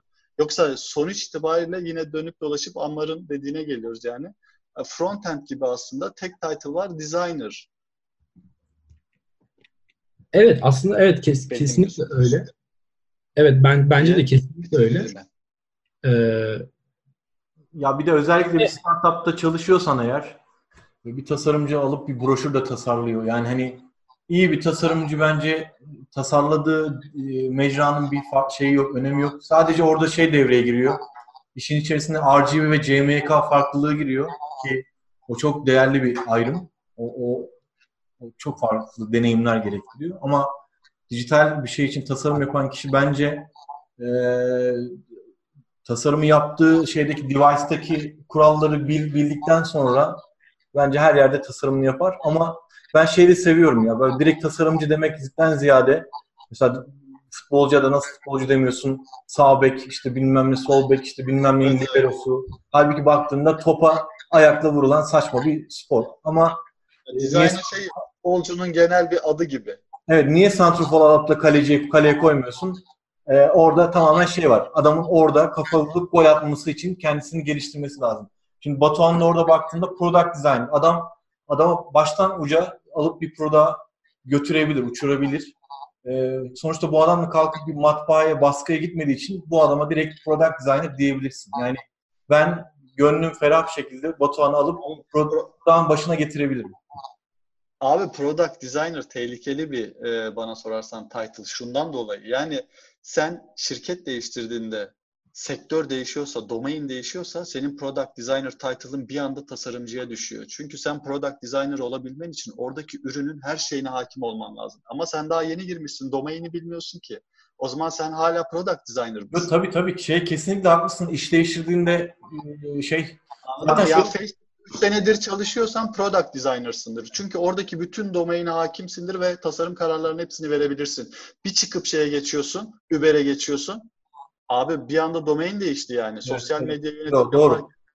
Araç yönetim sistemine geçtin. Hala product designer mısın? Yani tecrübelerim var. Evet.